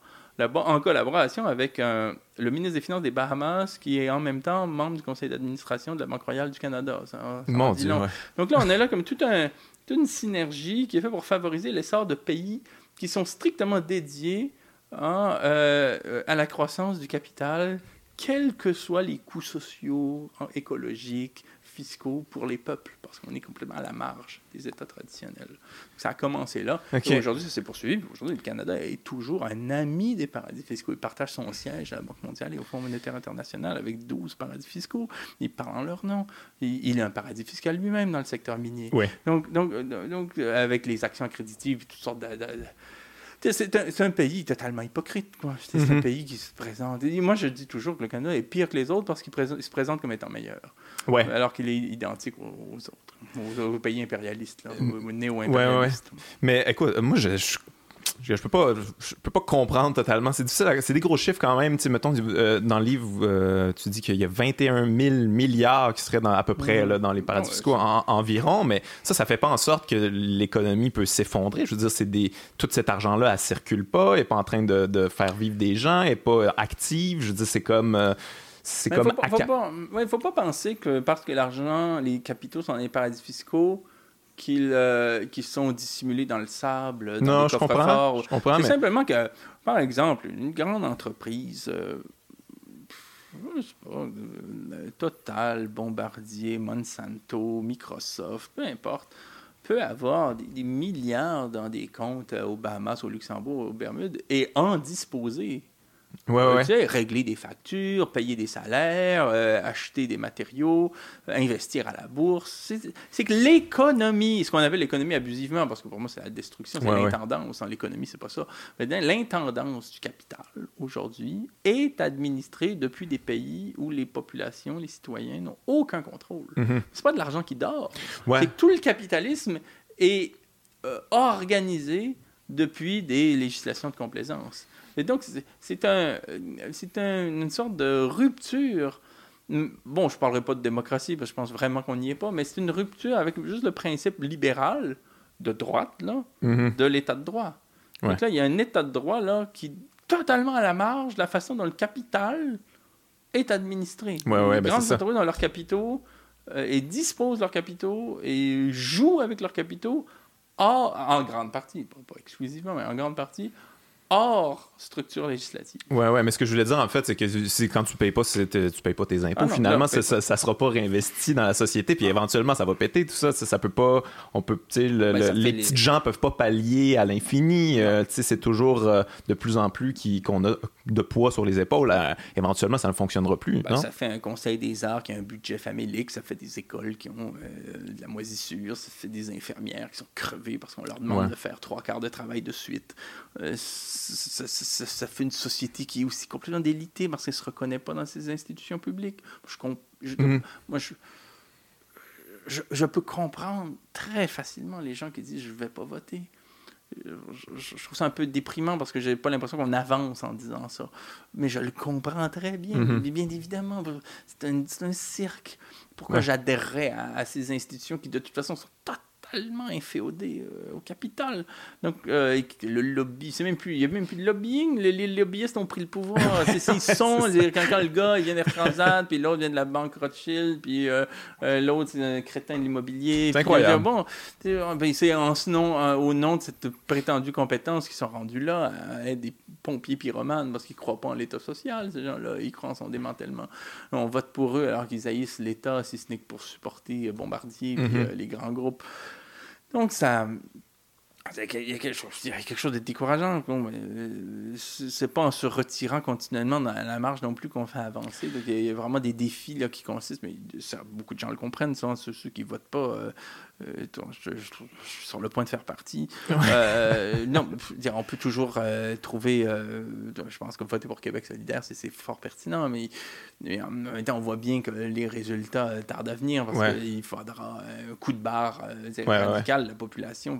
Là, va falloir Puis le temps qu'on se rende là, Québec solidaire va être rendu un parti comme les autres, peut-être. Ou l'effondrement va faire en sorte qu'on ne sait même pas si l'État aura la forme qu'il a aujourd'hui. Il y a une course contre la montre, là, mm-hmm. du point de vue climatique, du point de vue l'érosion des sols, euh, du point de vue de l'avancée du désert, du point de vue de la fonte des glaciers, du point de vue de la disparition des forêts, du point de vue de la disparition des abeilles, hein, des insectes et mhm. d'autres espèces hein, plus, euh, plus visibles. Hein, c'est tellement apocalyptique qu'on finit par en devenir insensible. C'est quand même paradoxal. Mais il y, y, a une telle urgence que je comprends qu'on se dise finalement, c'est pas par ce biais-là Hein, qui résulte dans l'élection d'un mhm. insignifiant comme François Legault qu'on va arriver à quelque chose. Donc, donc, donc, donc quoi? Et, l'important, c'est d'être quand même encore en tension vers des élaborations créatives, vers des formes nouvelles qui sont marginales au début, évidemment, étant donné nos moyens, mais qui seront euh, sûrement euh, les prototypes des solutions de demain. Mhm. c'est dans ce sens-là qu'il faut. Moi, je pense que j'en suis personnellement à penser plus euh, en fonction de, de, ce faut, de la façon dont il faudra bien remplacer tout ça ou euh, réformer radicalement toutes ces structures vétustes et fatiguées euh, et totalement corrompues. Donc, euh, un gros projet. dans une sorte de social-démocratie un peu comme ça poussive, où il s'agirait de modifier deux, trois règlements. Patcher les trous, puis tout ça, ouais. On n'en est plus là. Je, euh, pour en revenir au paradis fiscaux, j'avais quand même une question qui est assez technique. Euh, j'ai de la misère à comprendre. Tu sais, des fois, je lis des articles, puis mettons mm. Netflix ou euh, Spotify, puis ça, sont mm. comme Ah, nous autres, on est à perte. Tu sais, on, on, fait, ah, on fait pas d'argent, puis ça. Puis là, t'es comme OK. Mais fait que dans le fond, ce qu'ils, font, c'est qu'ils déclarent qu'ils font des pertes, puis tout ça, puis ils vont cacher l'argent. Ah, Ailleurs, comment ça fonctionne exactement? comment tu peux aller pouvoir cacher ton argent? Moi, je veux dire, si je paye 3 d'impôts, ça va venir cogner chez nous, ils vont fouiller dans mes papiers, là, ça sera pas trop long. Euh, ben, il y a beaucoup d'astuces. il est difficile de réduire euh, toutes les stratégies d'évitement fiscal à une seule, mais il y en a une qui, est, très, très courante. Euh, mais pour cela, il faut simplement revenir sur certaines notions en se disant déjà que les multinationales n'existent pas. Bon, il faut juste le comprendre. Les Québécois n'existent pas. Euh, Bombardier n'existe pas. Total n'existe pas. Euh, Monsanto n'existe pas. Comme entité une, n'existe pas comme existe le dépanneur du coin. comme entité une. Il n'y a, rien dans le monde là, qui s'appelle Monsanto et qui existe sous une forme unique. C'est un réseau de sociétés implantées dans différents pays du monde qui sont, elles, ces sociétés-là, indépendantes les unes des autres. Il y, y a un lien de solidarité financière euh, et actionnariale entre ces structures qui sont créées dans le monde, mais le réseau comme tel n'est pas un sujet de droit. N'est pas un sujet de droit. Donc, c'est un gros problème. Il n'y a pas de législation ou de juridiction, c'est-à-dire de parlement ou de tribunaux, qui peuvent assigner le réseau. tout ce qui existe, c'est les structures. Moi, je dis toujours, en droit, on voit les tentacules, on voit pas la pieuvre. OK, on voit jamais la tête. Non, c'est ça. Il n'y a, pas de cerveau, il y a juste le tentacule dans, au Brésil, il y a le tentacule au Canada, il y a le tentacule en Allemagne. On peut taper ses tentacules, mais jamais sa tête. C'est ça. Et elles sont indépendantes les unes des autres. Donc, qu'est-ce que ça veut dire? Ça veut dire que ce sont des entités indépendantes qui peuvent euh, s'envoyer des factures, euh, se prêter de l'argent avec intérêt entre elles. Hein. la moitié des transactions financières internationales sont intra-groupes, ah entre structures. Euh, et donc, euh, je vous donne un exemple concret. Euh, Starbucks au Royaume-Uni peut très bien prétendre ne pas faire de profit aux États-Unis, au Royaume-Uni. C'est pas parce que c'est les mêmes trois clients qui têtent leur café, là. c'est parce que les droits de propriété intellectuelle de la marque Starbucks puis du logo appartiennent à une filiale offshore et elle envoie des factures salées. Ah, ce qui permet à l'entité Starbucks du Royaume-Uni, qui est autonome en droit, de dire au fisc, oui, j'ai un volume impressionnant, certainement, mais si vous voyez les factures. hey, on sait pas c'est qui eux autres, mais. Oh, ils abusent, hein? Et là, ça, ça équivaut exactement à mon profit. tout le temps. Ouais, c'est tout le temps ça, oui, c'est ça, ça fluctue. À peu près. Donc là, donc là, on transfère les fonds c'est sur la base de ce règlement-là aux Bermudes, disons, où le taux d'imposition mhm. est de 0 et on prétend, on déclare nul revenu au Royaume-Uni. OK, fait que c'est une espèce de mascarade, une espèce de cirque, on jongle avec des balles, puis... Euh, oui, exactement, puis on fait en sorte que les balles tombent tout le temps là où il n'y a pas d'impôt. et les subventions viennent toujours euh, des pays où on ne paye pas d'impôt. Ouais. Euh, bon, dans le sens où on, ne déclare rien. Il y a d'autres aussi méthodes. Hein. Vous avez des clients à l'échelle internationale, vous produisez un bien au Canada, mais la facture provient de la filiale la Barbade. Ben on, honore le dû auprès de la filiale euh, barbadienne euh, plutôt que canadienne. Donc, donc les, fonds se retrouvent là-bas. Ils sont imposés à 1%. C'est dégueulasse. Euh, après ça, on les transfère au Canada. Puis comme le gouvernement canadien a signé un accord pour lutter contre la double imposition pour pas que le même capital soit imposé deux fois, mais ben, la société a beau jeu de dire ben, j'ai déjà payé mes impôts à la Barbade. Je suis correct. Bon, après ça, il y, y, a en droit on peut plus ou moins le faire formellement parce qu'en droit, on est censé être vraiment présent euh, sur place, mais c'est de moins en moins vrai. Dans le domaine de l'assurance, par exemple, ça cesse de l'être. Et d'autre part, euh, d'autre part, de toute façon, il n'y a, y a, aucun contrôle. quand on regarde euh, année après année la liste des pays où les entreprises canadiennes, entre guillemets, investissent le plus dans le monde, la Barbade, très souvent, arrive en deuxième position, après les États-Unis. les capitaux canadiens, là, dire, euh, sont euh, jugulés vers la, la Barbade pour financer je ne sais trop quel projet industriel, parce que quand on y va, à part des banques canadiennes, il y a une ville souterraine. c'est ça, c'est quelque chose. Faudrait l'imaginer comme ça.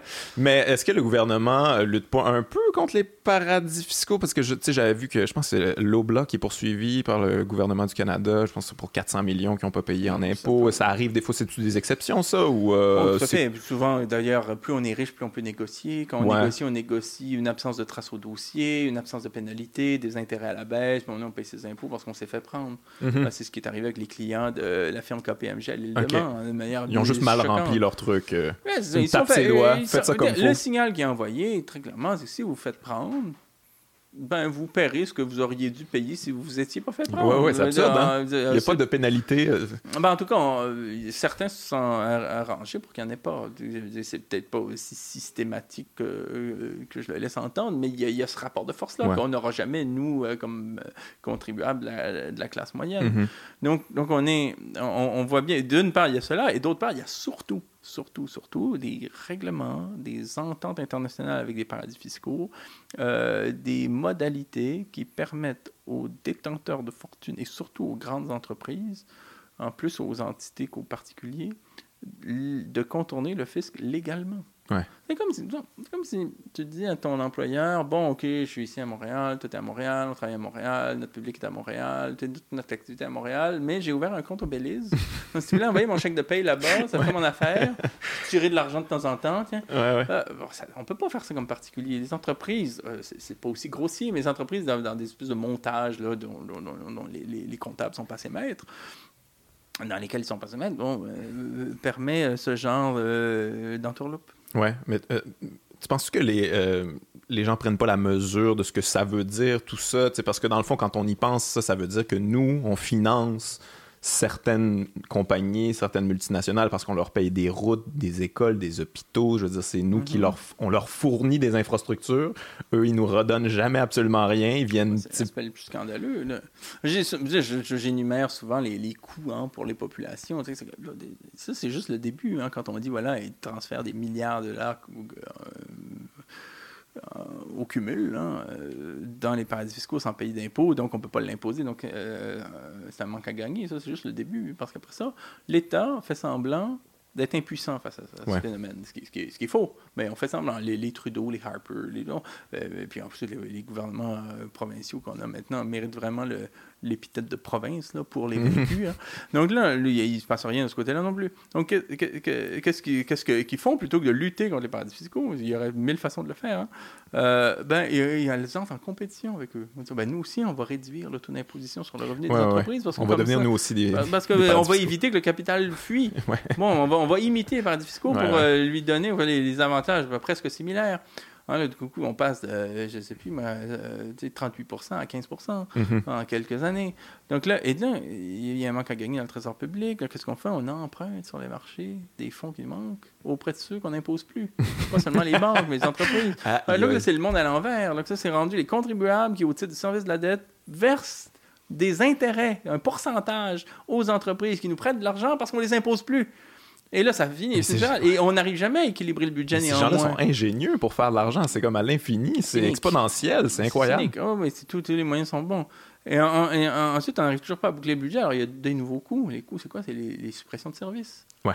Euh, ou les tarifs. Hein, L'augmentation des droits d'inscription à l'université sont liés directement aux paradis fiscaux. Mm-hmm. Puis il y a quelque chose d'idéologique aussi. On se dit, ben, si ça coûte cher, les gens vont aller moins en anthropologie, en sociologie, en littérature, ils vont aller en droit, en génie. Donc c'est mieux pour nous. Bon, il y, a quelque chose comme un incitatif, parce que ça coûterait pas cher. la gratuité c'est universitaire, c'est pas, pas un enjeu budgétaire, c'est idéologique. Donc là, on est, on est face à, des, une sorte de machination, qui, qui euh, une sorte de, oui, un stratagème là, qui, qui fonctionne. Et bon, je pense qu'il faut euh, prendre la, mesure de, ces enjeux-là. Tu m'as demandé d'entrée de jeu euh, pourquoi j'ai accepté sans, résister ton aimable invitation. C'est aussi parce que moi, je milite depuis longtemps pour qu'on parle de ces enjeux-là dans tous les milieux sociaux. Mm-hmm. Les artistes, les étudiants, les syndicats qui sont étrangement même s'ils financent des groupes, euh, mhm. je pense aux chefs syndicaux qui sont étrangement muets sur cette question-là, alors que ça devrait être même un objet de négociation dans une convention collective. totalement. Euh, quitte à forcer un peu le droit, là, c'est d'être juriste orthodoxe. Hein. Euh, dire les, les, travailleurs sociaux, les, combien d'acteurs ont des raisons dans le domaine maritime, dans le domaine euh, du logement, dans le domaine de l'agriculture, qui ont des raisons de s'inquiéter du phénomène.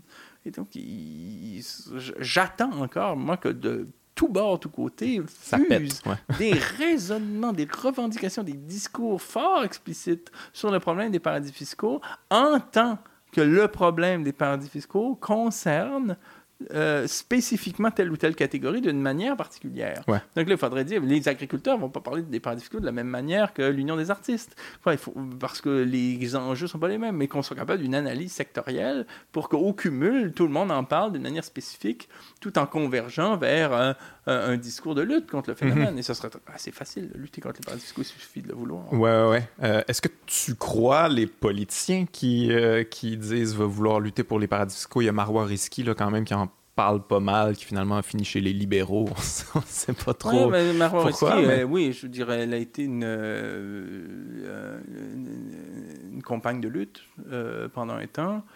quand elle s'est trouvée chez les libéraux, tout d'un coup, elle trouvait que c'était tout à fait normal que Philippe Couillard ait placé son argent à l'île Jersey. Ouais, ben c'est ça. En travaillant comme travailleur autonome dans cette grande démocratie qu'est l'Arabie Saoudite il a fait 600 000 dollars en je ne sais plus combien d'années. C'est crédible, ça? Ah, bon, euh, on ne peut pas vérifier. Euh, mais c'était légal. Donc, euh, elle a, elle a je dirais pas virer sa veste absolument, parce que je pense qu'il y a un fond. Elle, va continuer. Elle a intégré le discours pour pouvoir peut-être faire passer son, sa lutte, j'imagine. Elle a joué le jeu. Ouais, ben c'est ça. Exactement. Pas le choix. et je veux dire, je pense qu'elle est. Moi, ce qui me gêne le plus, là, c'est pas tellement qu'elle qu'elle soit chez les libéraux, même si. Euh, bon, je pense qu'il y a là, chez les libéraux, une culture mafieuse qui est, ben tout, à fait, euh, qui est tout à fait observable dans l'histoire euh, récente même.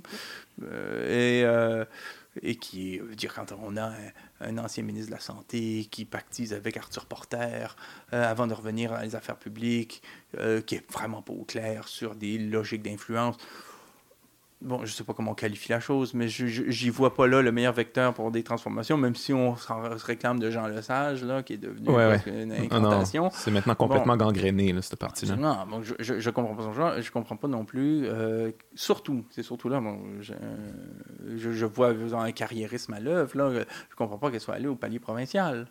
Si c'est cet enjeu-là qui compte. Là. Il faut absolument être au fédéral. Les libéraux fédéraux ne voulaient pas d'elle, probablement parce que ils ont compris qu'elle serait à même de faire bouger les lignes, ce qu'ils ne voulaient pas. Diane Boutillier est beaucoup plus efficace pour le, assurer euh, l'inertie. Bon, elle est très compétente en matière d'inertie, euh, Diane Boutillier, donc euh, c'est mieux qu'elle soit là que Marois Risky, donc on a fait le bon choix en fonction de ses fins. Donc, il, y a, ben, lieu d'aller dans d'autres parties. Ah, nouveau parti démocratique aurait été plus à même d'accueillir une voix comme la sienne pour effectivement promettre des changements, bon, au moins, au moins, au moins partiels fait que tu penses qu'au provincial, finalement, ils ont dit bah, tu peux venir ici, tu peux en parler, parce que de toute manière, tu peux pas, je sais, peux pas rien changer. je sais pas ce qu'on s'est dit du tout, mais en tout cas, sur cette question-là des paradis fiscaux, elle est certainement dans le mauvais parti et dans le mauvais palier. ce qui en dit long, je pense, sur son flair politique. À moins qu'elle ait d'autres, euh, je veux dire, d'autres dessins. Un plan, un plan qui m'échappe. Je sais pas ma compétence de l'analyser. Je, je, lui donne le bénéfice du doute. On lui souhaite bonne chance. Mais, euh, mais et à part ça, et puis c'est pas, vous me parliez des, des, politiques, là, elle est vraiment pas une politique euh, non plus euh, représentative. Quoi. Elle est assez singulière. Je mhm. pense que, grosso modo, euh, elle, représente un, vent de fraîcheur, là, avec un franc-parler. Puis c'est vraiment bienvenu, somme toute. Euh, mais d'une manière plus générale, je veux dire, les ceux que je crois quand il s'agit de faire la lutte aux paradis fiscaux, sur un mode ou un autre, à un degré ou un autre, ce sera comme Guy Caron du Nouveau Parti démocratique. Okay. Certain, connais pas. Et puis, et malheureusement, j'espère qu'il me le pardonnera, mais son collègue aussi qui porte le dossier, euh, dont là j'oublie le nom tout de suite, mais euh, un député fort vaillant là, qui, euh, qui milite là-dessus. J'essaie de me rappeler son nom, malheureusement il m'échappe. Bon, mais enfin, c'est des gens au, Nouveau Parti démocratique fédéral, il y a, y a des gens comme ça qui. Que je savais pas. Qui, qui, qui, qui croient, qui croient vraiment, qui, dire, qui, ont vraiment, la, font vraiment l'analyse, comme quoi c'est un, problème pour les finances publiques, de laisser mhm. tout ça. Bon, mais je sais pas ensuite jusqu'où ils sont prêts à aller, mais il y a un vrai, un vrai problème qui n'est pas seulement technique à mon sens, mais diplomatique. Faut, faut vraiment faire pression sur les Bermudes pour qu'on cesse aux Bermudes de voter des lois qui portent sur la façon dont le capital général au Canada est administré. Il y a des façons vraiment de lutter contre des formes d'ingérence politique. Mhm. Il faut être capable de concevoir ça.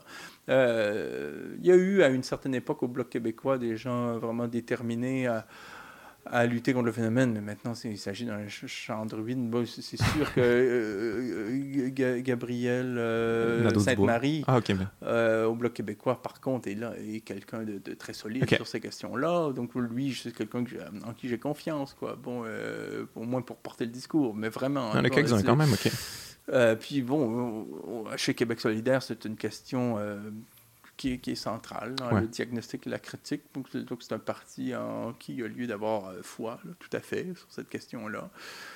Euh, au Parti québécois, j'ai senti, euh, et dans la députation d'arrière-ban des libéraux, là, je ne sais pas si c'était par contre rhétorique et stratégique, là, mais en tout cas, au Parti québécois, j'ai senti, avant que lui aussi ne, ne, ne, s'affaisse, une volonté en tout cas d'aborder la question.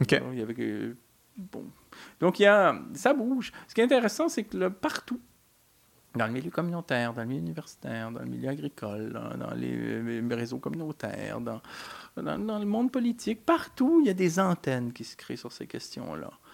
Euh, mais on n'a pas encore atteint le point où on, est capable d'une sorte de, synergie là, avant qu'il soit vraiment trop tard. Euh, bon, là, il faudrait vraiment beaucoup de volonté pour, euh, euh, à l'échelle internationale, mais aussi juste du point de vue du Québec et du Canada, pour au moins commencer à bouger. Il y, y, a des choses qui supposent une synergie internationale, il y a des choses qui n'en supposent pas. On peut tout de suite mettre fin à des accords insensés avec des paradis fiscaux suite. On peut tout de suite avoir un taux d'imposition vraiment raisonnable. Dans, dans une logique social-démocrate, là, du pas, qui relève pas de mes fantasmes. C'est juste un peu comme ça. Je dis, si on est dans la réelle politique, euh, moi, je pense qu'il faut complètement. Euh, moi, je pense qu'il faut démanteler le Canada puis tout recommencer. Ça, c'est ma position. Mais si on est dans la réelle politique, il y a des choses qu'on peut néanmoins faire tout de suite. Là. Euh, et je pense que ces gens-là sont, sont, sont des, des interlocuteurs raisonnable, veux dire fiable. Euh, vraiment crédible, puis engagé. Puis par ailleurs, euh, par contre, il y a une, analyse d'un autre ordre qu'on peut faire là, qui porte plus sur le stress écologique qui est le nôtre, sur les, les, les, les perspectives comme ça de changement euh, liés à la décroissance à la transition, qui suppose aussi un État fort qui soit capable d'avoir une sorte d'autorité symbolique pour euh, ce ne sera pas nécessairement euh, le Québec et le Canada tel qu'on le pense aujourd'hui, parce qu'il risque d'avoir une telle euh, des, mutations. On est dans un siècle qui va être assez, assez bouleversé. Hein. Ça va brasser. Donc, je ne sais pas, mais il faudra à un moment donné qu'on soit capable, à une échelle ou une autre, de, de s'organiser de façon à réorganiser complètement nos modes de, de vie. sur le plan de la production, de la distribution, de l'engagement, de l'effort, de, de, la concertation, euh, qui supposera euh, beaucoup de créativité. En même temps, je trouve très inquiétant. Je trouve qu'il y a une chance qui s'annonce mhm. pour réorganiser les choses. Entre-temps, si des gens veulent faire de la social-démocratie puis aller chercher un peu plus d'impôts pour qu'on soit capable de s'organiser mieux, puis peut-être justement de gérer, euh, de relancer le train, par exemple. Juste ça, de se donner des infrastructures pour être capable de, de, de, se mesurer à, la crise écologique qui vient. Euh, ça serait déjà ça de gagner quoi, pour tout le monde.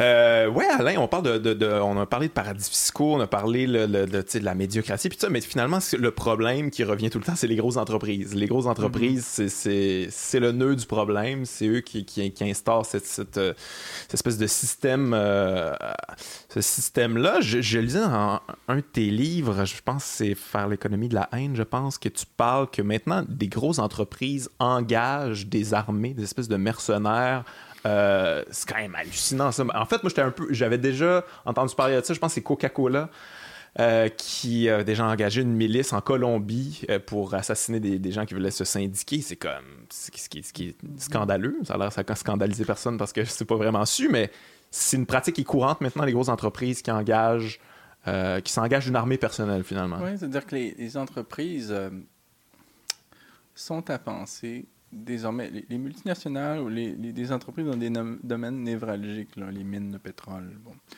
euh, sont à concevoir comme des souverainetés. Euh, c'est un problème de les voir strictement comme des entreprises.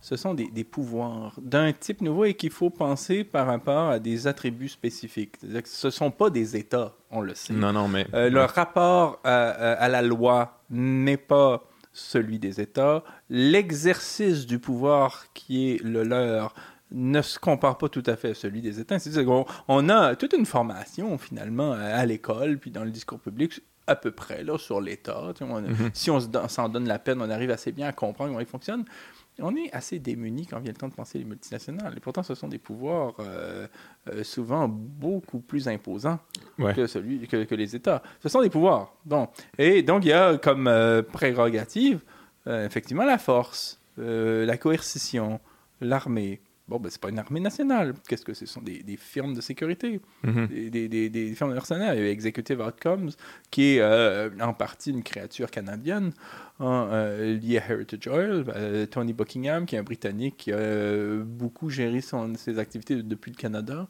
on en a eu d'autres par, après. et, et, donc, effectivement, et cela témoigne, c'est surtout ça qui m'impressionne, cela témoigne euh, de l'accession des grandes multinationales au rang de pouvoir souverain. Et ensuite, il y a d'autres signes qui peuvent être plus anecdotiques, mais qui sont quand même parlants. Euh, le numéro 1 de Total, Patrick Pouyanné, qui est reçu euh, au Kremlin par Vladimir Poutine à la manière d'un chef d'État, ah avec un communiqué de presse après dans lequel il dit qu'il représente la France.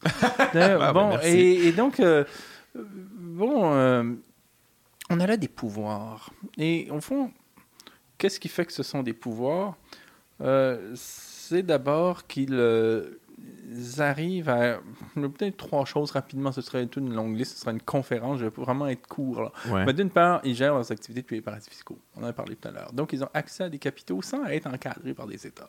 Euh, et sans être non plus soumis à, une, à, la loi, mm-hmm. hein, qui nous concerne, nous, ici. Bon, ensuite.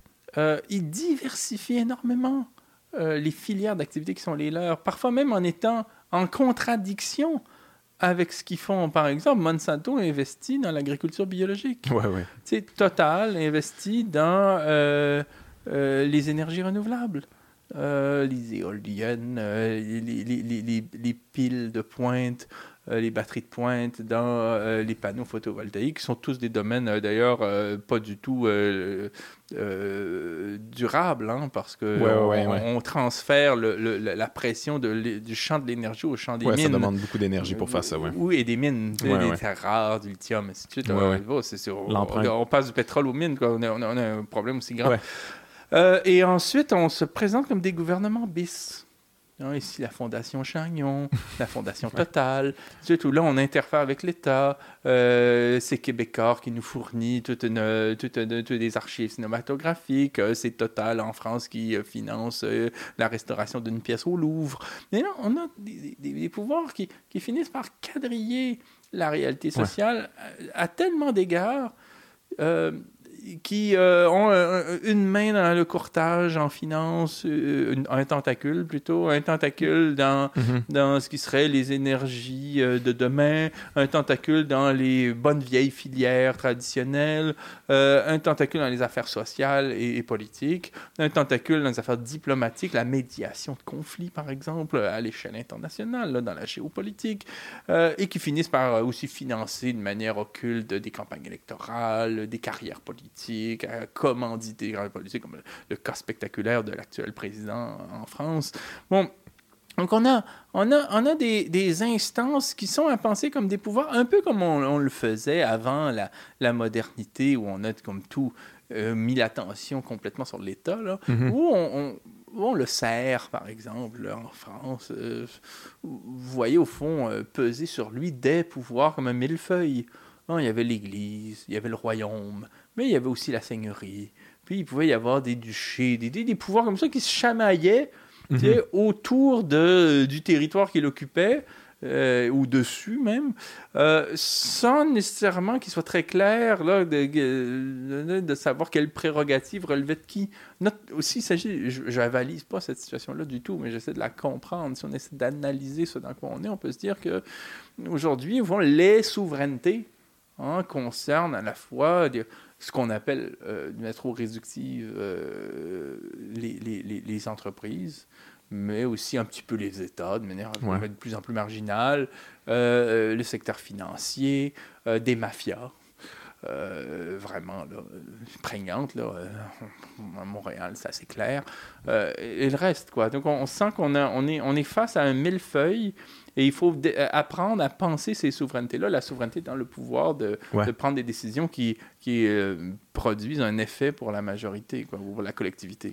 Ouais, finalement, le stratagème, c'est, c'est, on démantèle un peu l'État, puis on patch les trous, puis on, de, tu sais, comme on, on fait grandir notre pouvoir. C'est qu'est-ce qu'ils veulent éventuellement devenir des, des, des États eux-mêmes? On, on va pouvoir habiter Non, dans l'État. Coca-Cola ou... euh, Ben, en fait, c'est- l'idée, c'est surtout pas c'est de garder l'État. euh, euh, ouais, mais actif. démanteler à un moment donné, il Ça pourra veut plus qu'on veut pas de fonctionner. on veut pas l'État social, on veut Ouais. pas la Si démocratie. t'enlèves une poutre, là, à chaque fois, la, la monnaie, le building va s'effondrer. Ben, en fait, c'est- je pense qu'on tient à l'État, mais on veut pas d'État social et on veut pas d'État démocratique. On veut pas d'État qui représente une volonté populaire, qui aurait une souveraineté Ouais. sur le cours historique des choses. On veut des États qui financent Bombardier quand Bombardier a besoin d'argent, qui sont une police d'assurance quand vient le temps d'acheter un oléoduc parce que plus personne veut l'acheter, mais euh, qui, a eu, néan- qui a fait l'objet néanmoins de beaucoup d'investissements. On veut bien d'un État qui, au fond, légitime des politiques postcoloniales qui sont toujours en cours dans notre pays, qui n'est pas une démocratie ni même une république, mais euh, une vulgaire colonie, Mhm. hein, un comptoir, c'est ça le Canada. Et on veut bien d'une autorité qui donne un peu de lustre à, à ce pays finalement assez insignifiant. Euh, on, on veut bien que l'État soit là euh, éventuellement pour mobiliser l'armée quand on en a besoin, Mhm. pour euh, financer aux frais des contribuables qui sont des dindons dans tout ça, un réseau diplomatique qui soutienne l'industrie minière par exemple. Là, on, en veut bien, mais en autant qu'on le téléguide. Et pendant ça là, nous, en outre, on érige une nouvelle forme de souveraineté où là, on s'arroge la finance. La finance devient à peu près euh, comme en- dans une sorte d'entre-deux entre euh, l'État, euh, les pouvoirs publics et euh, les banques privées. hein. Mhm. C'est une sorte de pouvoir souverain maintenant, co- coordonné par les deux. Euh, ben, formellement par l'État, mais avec une grande pression du domaine euh, financier comme tel, de la culture financière. Ensuite, on va on veut, bien disposer d'un pouvoir sur la fixation des cours en ce qui concerne le pétrole, sur la gestion de l'agroalimentaire, c'est pas rien. Hein, sur la culture, hein, ce qu'on a transformé en industrie culturelle hein, et de divertissement. Euh, on, veut bien disposer de pouvoir, c'est-à-dire euh, légiférer, ben, peut-être pas légiférer, c'est pas le bon temps, mais délibérer et euh, décider sur un mode autonome par rapport à des enjeux qui concernent tout le monde. et l'État est là pour en quelque sorte donner une sorte encadrer la chose quand il faut ou complètement se soustraire quand on le souhaite. Et les, bon, et ça se passe pas euh, sur un mode paranoïaque euh, et complotiste dans une sorte d'officine où tout le monde décide de tout, mais euh, sur la base d'intérêts bien compris, on finit par, par reconnaître le rôle de chacun. Mais tu veux dire, c'est pas, pas si compliqué que ça. Prenez le Parti libéral du Canada, qui, qui a été porté au pouvoir hein, dans l'actuelle législature. vous avez emblématiquement euh, euh, au niveau de la trésorerie de la campagne électorale, euh, la dernière campagne électorale de ce parti-là, Bronfman et Colbert. le ministre des Finances dénommé Morneau, hein, qui a des parts dans une firme financière de Toronto qui a son nom hein, et qui a notamment des entités dans les paradis fiscaux on apprend ensuite que des tractations euh, motivées par SNC Lavalin pour euh, neutraliser les procédures euh, de nature judiciaire, qui est une sorte de, de pointe d'iceberg. On peut ensuite conjecturer sur des extrapoler sur tout, le reste. Non, on voit bien que c'est c'est le même monde. Et au fond, l'oligarchie, en quoi consiste-t-elle? Elle consiste en trois piliers. C'est comme les trois pattes d'un tabouret. Hein, l'oligarchie, qu'est-ce que c'est? C'est d'une part le monde financier, les grandes banques évidemment, mais les institutions financières aussi qui peuvent provenir de plus en plus du domaine industriel. General Electric, par exemple, fait de la finance, euh, pas seulement des électroménagers, de mhm. marginal. Donc il y a des institutions financières, des fonds, des fonds d'investissement, des, euh, des, des, des, hedge funds, ainsi de suite, bon, des fonds de couverture. Ensuite, il y a euh, la grande industrie, hein, l'agroalimentaire, euh, l'informatique, euh, le transport, la distribution détail, les mines, le pétrole, l'industrie lourde, mhm. la marchande. Et enfin, il y a, je dirais, les, les, les ministères clés du pouvoir, des exécutifs politiques. Il faut se rappeler que dans un gouvernement, le budget de l'État est monopolisé par à peu près 4-5 ministères. les anciens combattants, la culture, le patrimoine, euh, je ne sais trop quoi, moi, mm c'est des ministères, ça, symbolique. Mais au fond, les, ministères clés, qu'est-ce que c'est? C'est finances, éventuellement euh, affaires, euh, affaires étrangères, bon, peut-être la sécurité, le ministère de l'Intérieur, c'est la police. Bon, bon, il y a quelques ministères clés comme ça qui, euh, qui sont toujours, au fond, représentés par des gens euh, de l'establishment. Mhm. Vous n'aurez pas un horticulteur aux finances. Pour mettre un horticulteur, euh, un ministère symbolique, euh, ou une infirmière qui s'est fait élire dans son coin. Bon, il faut la représentativité, il faut une femme, il faut machin, il faut que ce soit quelqu'un des régions, il faut qu'il y ait un Manitobain, il faut qu'il y ait... Bon, là, on, on va créer un gouvernement. Mais en fond, les, les ministères clés là, qui monopolisent tout, toujours occupés par des gens de la même catégorie sociale. On ne lâche pas le morceau là-dessus. Mhm. Donc, eux, ils font partie de l'oligarchie aussi. Donc, on a... Et puis, c'est les mêmes gens on est ministre des Finances quelques années, on retourne, on, retourne ensuite dans le domaine de l'investissement, tout en ayant des, des, postes dans des conseils d'administration de grandes entreprises, dans l'industrie. C'est le même monde. Tout ça se peut. C'est ça l'oligarchie. Donc là, il n'y a pas une synergie dans le sens où, euh, bon, il peut arriver qu'on se concerte sur des choses très particulières, comme l'achat de l'oléoduc. Euh, euh, Transmontane, je pense pas que ça s'est fait euh, comme ça strictement dans une sorte de délibération politique. Il y a dû y avoir des tractations, c'est évident. Mais en ce qui concerne les affaires courantes, on a des intérêts bien compris. Tout le monde comprend que les grandes entreprises n'ont pas intérêt à payer des impôts, à faire face à des contraintes, à voir le salaire minimum augmenter, ainsi de suite. Donc, on, se comprend là-dessus, on a besoin de parler sans ouais, Pas besoin de convergence d'intérêts. Ouais. Mais ça, en même temps, ces grandes entreprises-là, ils n'ont jamais de compte à rendre à personne. Je veux dire, quand on peut s'engager une. Elle n'existe pas. Ouais, non, mais c'est ça qui est fascinant. C'est que Total. Moi, j'ai travaillé sur un cas, en Total. Euh, pourquoi j'ai travaillé sur Total? C'est que je voulais pas parler des multinationales en parlant de toutes les multinationales, mais d'aucune, en allant picorer pour... Le message se perd. Donc, euh. Ouais, ben, j'aurais, j'aurais prêté le fait à une critique qui aurait dit que je suis allé chercher les exemples qui convenaient à ma démonstration. Je me suis tenu à une société totale. J'ai dit, tiens, c'est un cas d'école, puis il vaut pour les autres. Bon, et là, qu'est-ce qu'on on, voit? On voit comment... Euh, euh, l'entreprise, euh, finalement, est éclatée. Elle existe dans 130 pays. Elle, est finalement fragmentée en 934 structures euh, qui relèvent chacune d'un État particulier. Mhm. personne ne peut assigner et, transcende les États. Parce que ce qui est fascinant avec les multinationales, que ce soit Total ou une autre, c'est qu'elles elles évoluent sur une échelle internationale. Elles pèsent de tout son, leur poids euh, là où se trouve leur filiale, mais les législateurs, eux, n'ont de pouvoir que sur le tentacule. donc, il n'y a pas d'autorité capable de légiférer à l'échelle sur laquelle se déploie le groupe, c'est-à-dire le monde. Hein. Mais le, groupe, lui, pèse sur les affaires mondiales parce qu'il existe dans son ses champs d'activité particulier à cette échelle-là. Et donc, ça crée euh, un, rapport de force qui est inadéquat entre les législateurs. La France n'a absolument rien à dire sur ce que fait Total en Arabie Saoudite ou en Afrique du Sud ou au Myanmar. Rien. Elle peut se donner des droits parfois extraterritoriaux, mais c'est timide, ça prend tout. Il y a tout un lobby pour bloquer ça. Hein, c'est un mode du symbolique qu'autre chose. Mais, mais la plupart du temps, dans, la plupart des cas de figure, la France n'a rien à dire quand, euh, quant à Total. Si Total ferme, par exemple, des raffineries en France ou les laisse un petit peu comme ça à un état vétuste pour en ouvrir d'autres dans des mhm. pays du monde où il n'y a aucune les, euh, loi qui est digne de ce nom en ce qui concerne le droit du travail, par exemple, ou le droit de la personne? Donc là, on, est face à un monde où la mondialisation a permis à des grands groupes d'exister sur une échelle sur laquelle il n'y a pas de contrôle public. Ouais.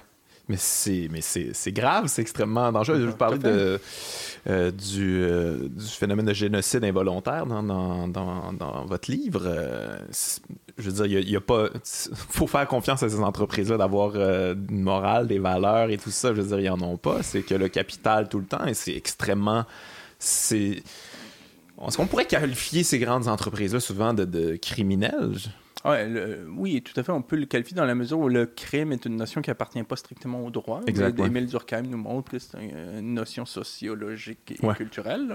Effectivement, oui, tout à fait. On peut, présenter comme étant criminel souvent d'ailleurs les processus d'accumulation du capital euh, et, euh, les, et, les phénomènes de croissance de toute façon.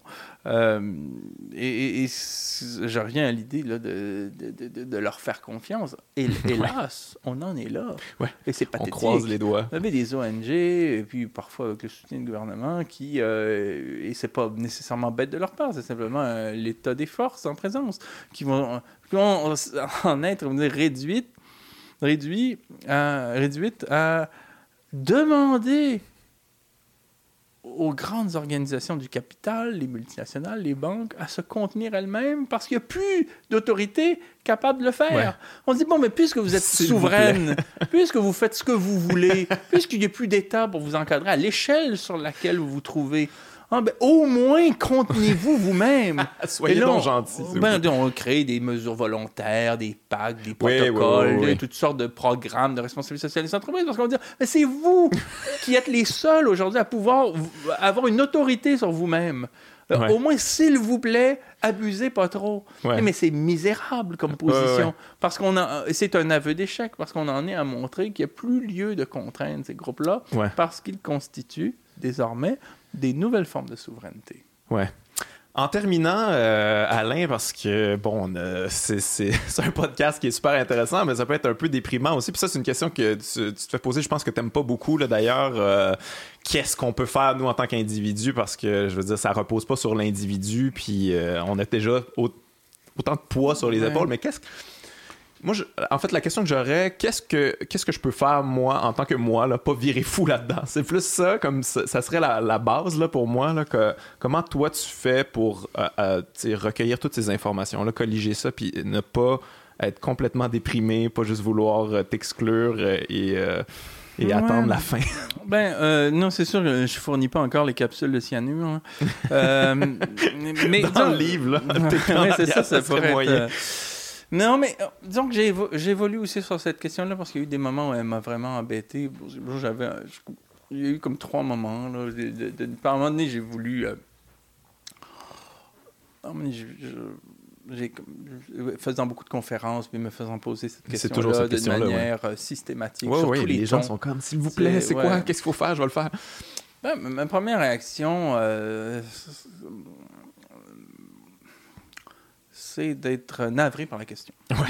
Bon, je le dis comme je le pense. Là, je ne peux pas croire qu'on se fasse dire, quand même, moi, depuis que j'ai l'âge de raison, euh, que, euh, euh, que tout va mal, que l'état social s'écroule, que notre nos écosystèmes sont devenus des poubelles à ciel ouvert.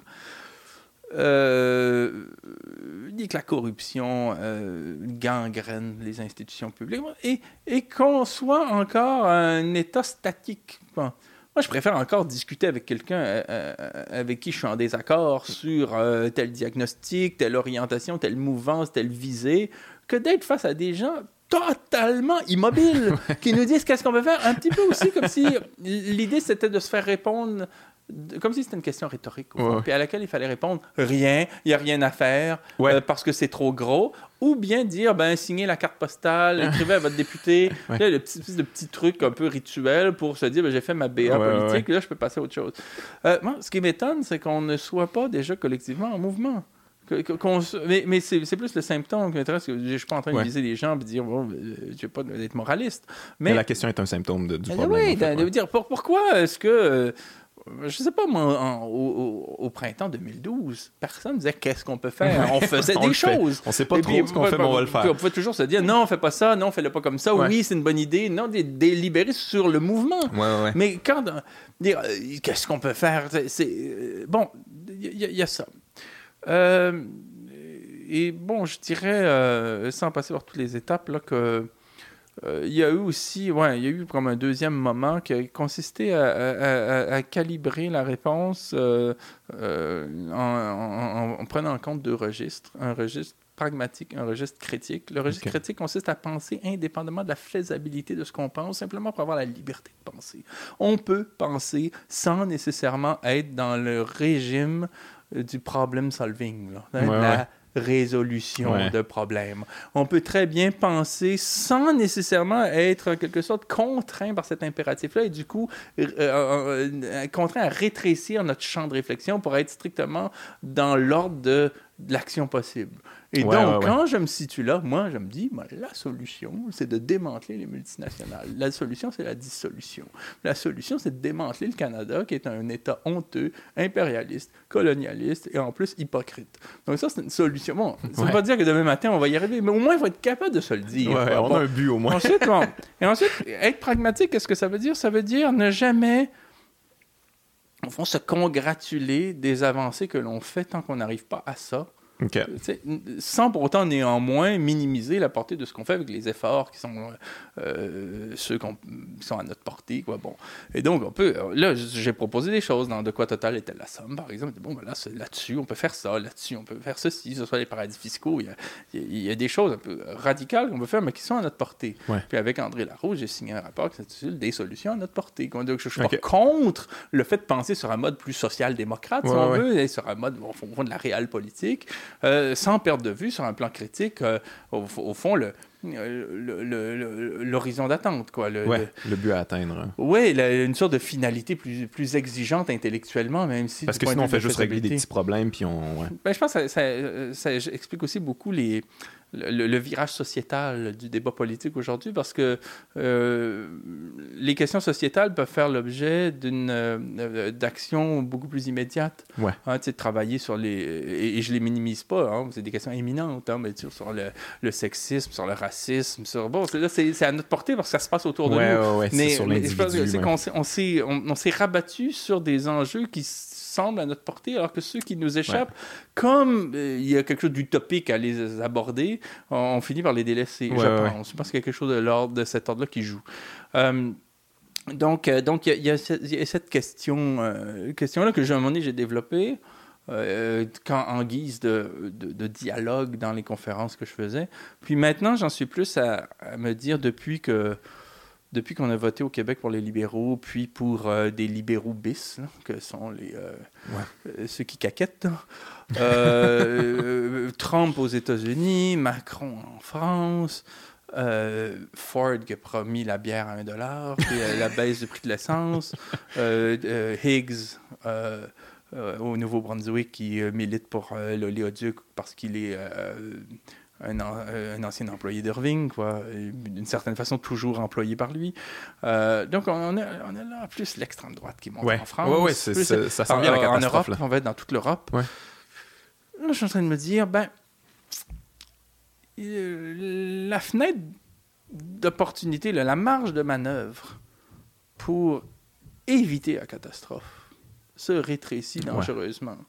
Et si on est un peu lucide, on va se dire, ben, nous sommes une collectivité qui a à moitié choisi, à moitié dérapé, de telle façon qu'elle n'évitera pas le mur. Bon, on n'évitera pas le mur. Euh, si, si, la tendance se maintient, comme disait l'autre, là, euh, là, moi, je vais me dire, ben, on, on, on veut la catastrophe, on, on, court au devant. On. Bon, on va se fracasser la gueule contre le mur parce que c'est vers là que tout temps et, donc, euh, on a beau avoir des options qui sont euh, perfectibles, mais qui restent quand même euh, concrètes. Québec solidaire, le, militantisme syndical, la radicalisation des discours, les exigences. Ces options-là sont, ne sont levées qu'à la marge. Donc, donc globalement, le, la, conjoncture, la synergie nous amène à nous fracasser la gueule contre un mur qui va supposer des grandes mutations et des grandes souffrances, d'autant plus qu'on n'aura pas pris la mesure du problème qui s'annonce. Il n'y aura pas de coussin gonflable qui va sortir. Non, non, non. je pense qu'il va être en panne, quoi. Donc, bon, moi, pour ma part, là, c'est une réflexion que, j'ai là maintenant, là, ces, ces, temps-ci. J'en suis à écrire, à faire de mes recherches, ma méditation, mes lectures, en fonction d'un après. Donc, je me dire, bon, mais quand ça sera arrivé, ça, c'est un gros choc. Parce que là, on est, c'est pas un effondrement dans le sens de quelque chose de projectif. Moi, je pense qu'on est plutôt dans une érosion exponentielle. C'est déjà, tout s'effrite, tout est friable. Mais c'est exponentiel. Plus ça s'effrite, plus ça s'effrite. Et plus ça s'effrite plus on, effectivement, on est ça craquer. Là. Comme, bon, il va y avoir des pans entiers de l'organisation sociale qui sont dysfonctionnels. Quand les insectes vont avoir disparu, quand la chaîne alimentaire va être bousculée, qu'il va y avoir une crise pétrolière en même temps qu'un taré comme Trump qui, euh, tout d'un coup, euh, joue avec ses gros jouets, là. Puis bon, euh, et, je ne sais trop quoi. Il y, aura vraiment une forme, vraiment des, des, des, des, vides qui vont apparaître, des dysfonctionnements majeurs. Et donc, j'en suis à réfléchir déjà aux notions, aux concepts aux idées qu'il faudra faire nôtre à ce moment-là. c'est là que j'en suis. Qu'est-ce qu'on peut faire? Moi, j'en suis à dire, ben là, on, est, on, peut, on peut essayer de, sauver les meubles de, penser en termes de chance. En quoi ce qui s'annonce sera une chance? Pour éviter que des fascistes prennent toute la place. En quoi on peut déjà espérer que, sur un plan intellectuel, qui absolument important parce que c'est par rapport à ce qu'on a dans la tête qu'on agit. Là. C'est pas banal, les idées. En, fonction de quelle idée on peut susciter des, un agir collectif, probablement à de nouvelles échelles plus petites. Euh, et plus démocratiques aussi. j'espère, j'espère. Ouais. Est-ce que tu as lu le, le livre Le champignon de la fin du monde? C'est un livre, ça, parle des champignons euh, Matsutake. Les champignons Matsutake, c'est les premiers à pousser, ça pousse dans les ruines, en fait, finalement. Donc, mettons, Hiroshima, quand tout a été détruit, ça a été les premiers champignons à pousser. ouais. fait que ce livre-là, finalement, nous dit que les ruines, c'est déjà là. On est mm. déjà dans les ruines. Ben, donc, voyez les champignons qui poussent dans les ruines et trouver des moyens de collaboration puis tout ça pour, euh, pour vous adapter à ces ruines-là. Parce que vous dire qu'il n'y aura pas ces ruines-là, ça vous sert pas. Vous êtes en train d'être dans le déni, vous êtes mm-hmm. euh, dans le déni de la réalité. Donc, il faut en tout cas, s'annonce. Moi, pour ma part, euh, le, concept central qui m'intéresse, c'est celui d'économie, en m'assurant de l'affranchir euh, de, ce que, de, de, la façon dont les idéologues du capitalisme l'ont dévoyé, en rappelant ce qu'a été dans l'histoire de l'économie. Vous savez qu'en parlant, avant de parler d'écologie, on disait l'économie de la nature. L'économie est un terme extrêmement euh, polysémique. Euh, un des termes les plus polysémiques de notre langue. sans jeu de mots, c'est un terme riche. et, j'essaie de le restaurer dans tout, parce que je pense que ce mot-là sera important quand viendra le temps de euh, de, de, de, de, le réinvestir autrement que dans des sphères capitalistes dont on aura compris qu'elles ne sont pas viables. merci énormément, Alain. C'était vraiment intéressant. c'est un honneur de vous avoir reçu. Merci beaucoup. J'ai essayé de vous tutoyer tout le long, mais je suis revenu au bout. Trop de respect. merci beaucoup. Merci.